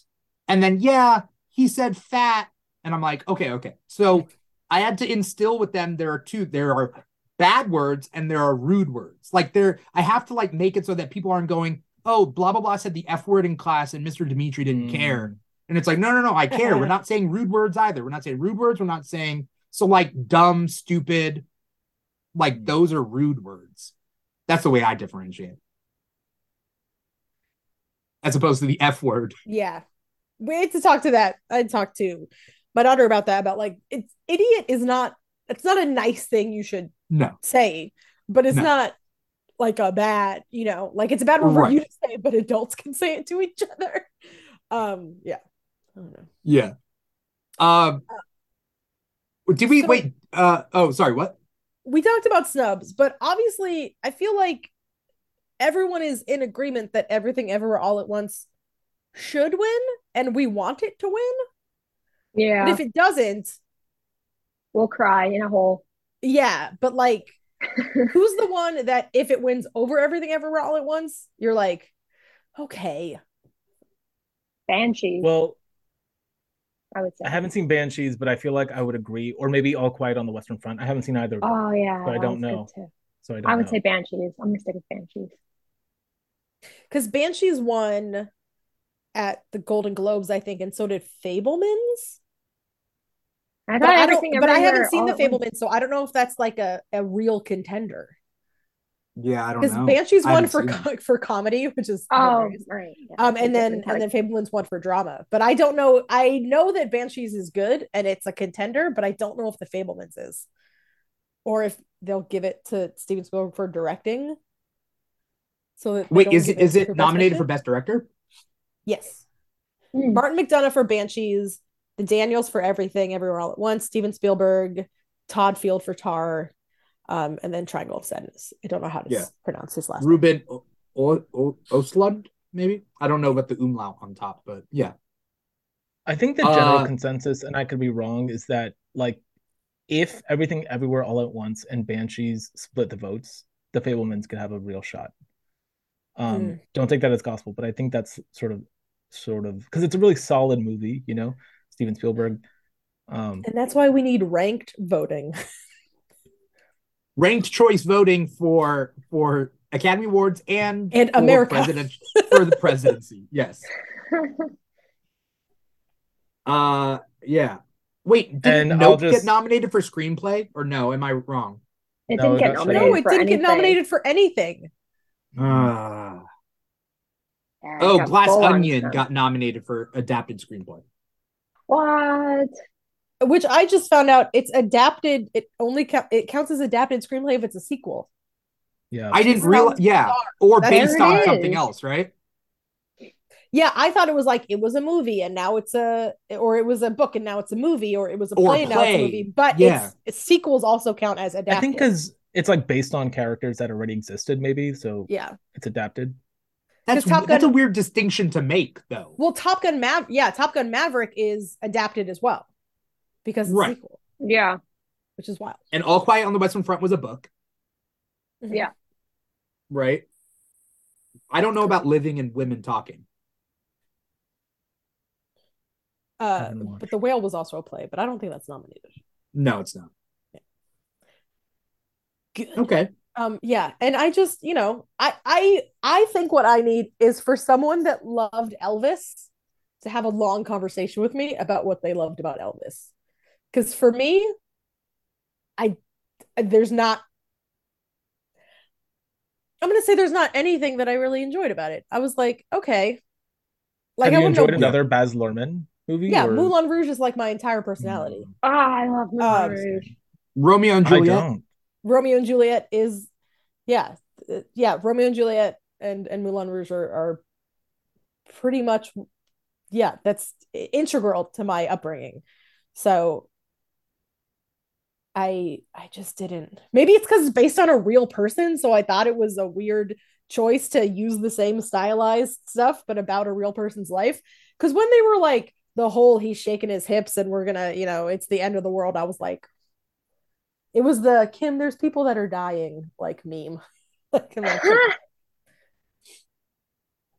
Um, it was something. I'm very confused about the movie, so you know, I don't dislike the movie, but I, I walked away like, what was that? It also didn't go far enough. I don't think like it really was brave enough to really talk about Elvis and his life.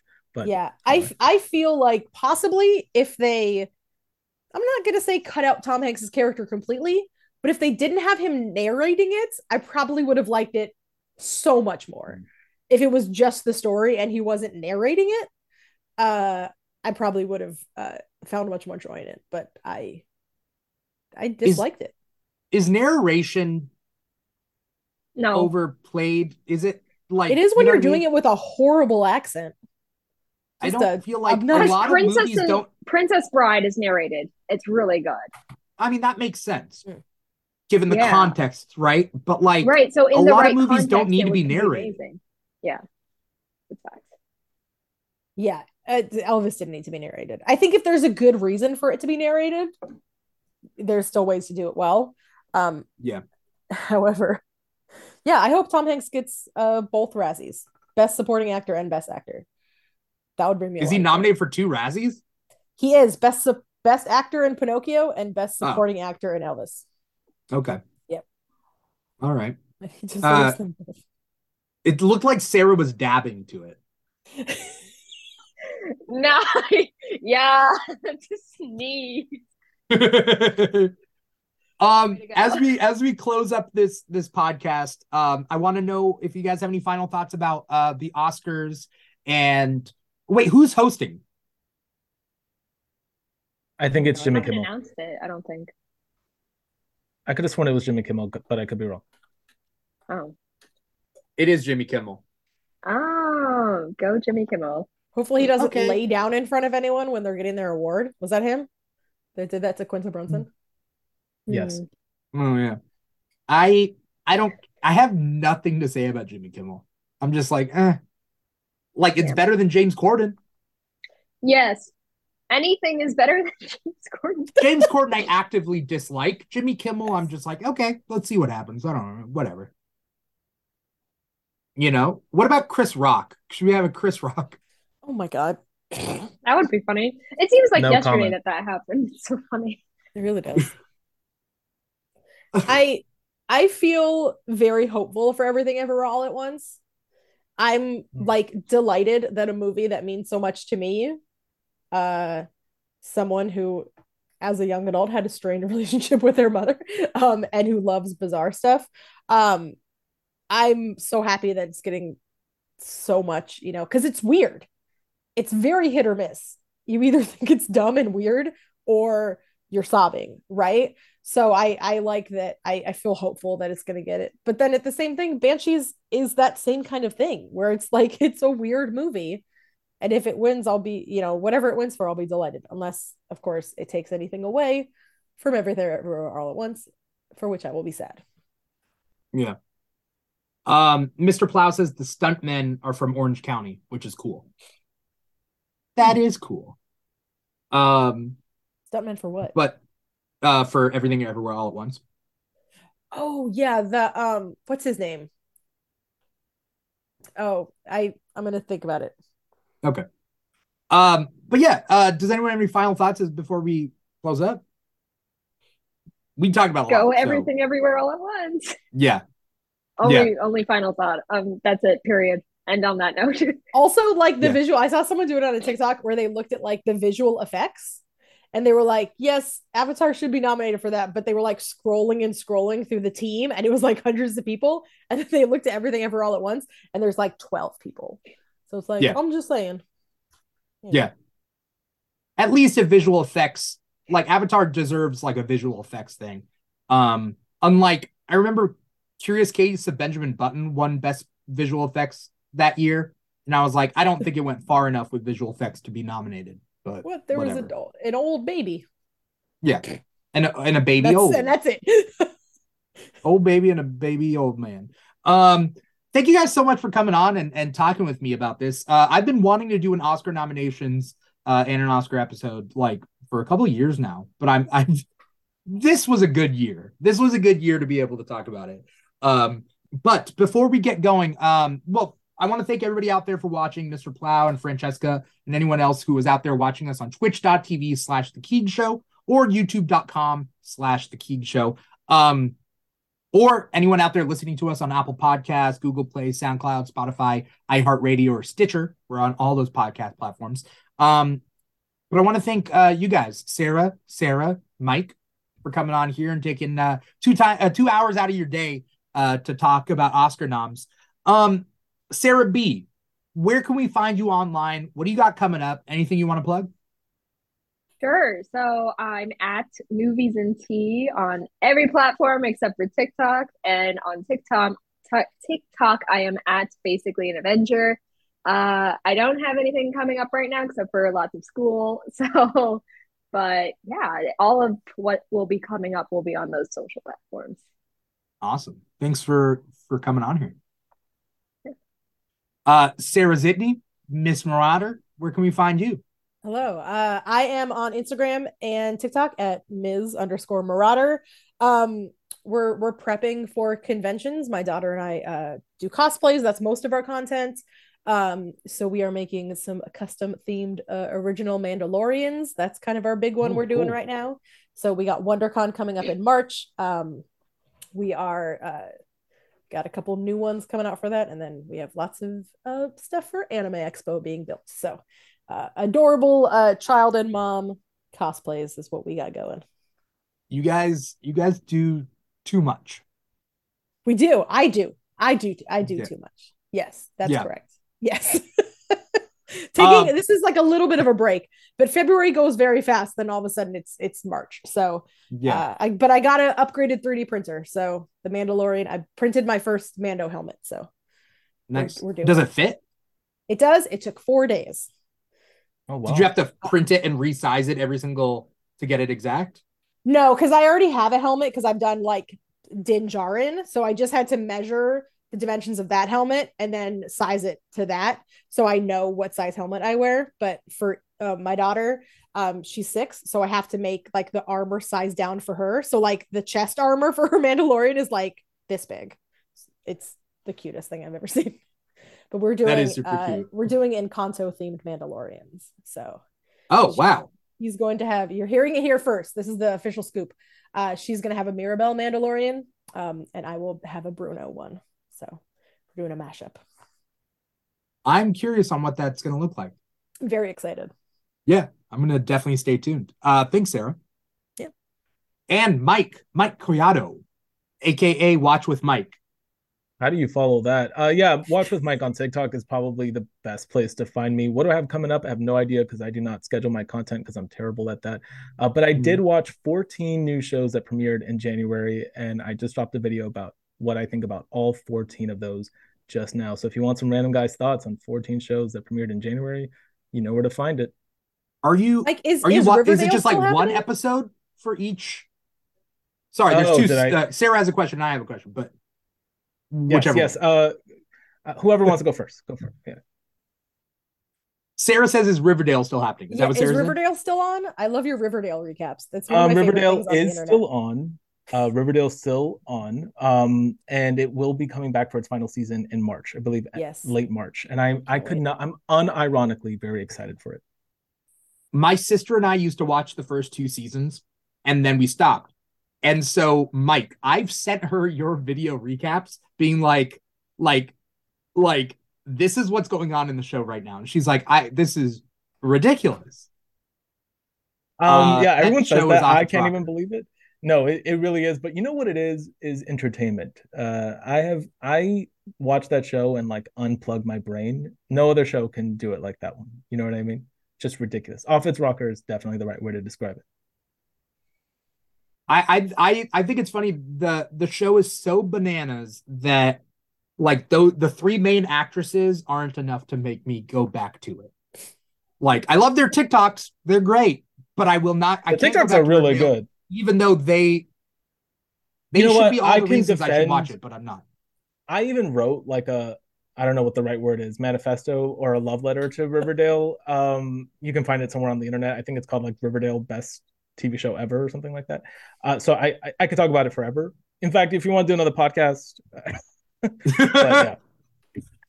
I have a pitch for a podcast where like you explain riverdale to like my 75 year old father um, actually, it it was funny Not enough that when I was watching the first season of Riverdale, that I I paused it and I was like, "Hey, pops!" I, I told my dad, I was like, "Hey, pops, like, do you know what this show is?" And he's like, "I don't, I don't know what what's this show." And I'm like, "This is Riverdale. This is Archie comics." Because my dad used like loved Archie comics, right? And he's like, "This, this Me isn't too, yeah. Archie. This isn't Archie." I have I'm to like, disagree with yeah. him on that. It actually is like the most Archie thing. If you like read like well or see some of the issues where they do like alternate timelines and Yeah. superhero issues and all that good stuff. So I think it's actually very Archie. But anyway, we're derailing the Oscar conversation. I'm sorry. yes. But uh Mike, again, thank you so much for taking time out of your day. Thank you so much for having me. This was Yeah. so much fun. Thank you. Yeah, it was fun. Um, I'm glad we got into it all. Uh, thank you everybody out there once again for watching. Thank you guys so much for coming on here. Uh, you can find the Keeg at the Keeg Show on pretty much any social media. TikTok and Instagram are big ones at the Keeg Show. We're also on Facebook and Twitter, but you know, TikTok and Instagram, big ones. Twitch and YouTube is where we stream to, uh, slash the Keeg Show. Uh, we also got a patreon.com uh, at patreon.com slash the Keeg Show. Um, all that good stuff. The Keeg Talks is a weekend show that we do every weekend. We also got Comic Talk on Thursdays, and then when Mandalorian season three comes up, um, we will be doing a Mandalorian season three after show as well. Um, but definitely follow us at Instagram and TikTok to stay tuned with what else we got coming up because there's some big Keeg stuff coming up. So definitely stay tuned. Uh, but yes, thank you everybody. Thank you so much. Once again, I'm your host, Dimithri Perera, and this has been the Keeg Talks Oscar nominations 2023. Take care, everybody. Bye bye.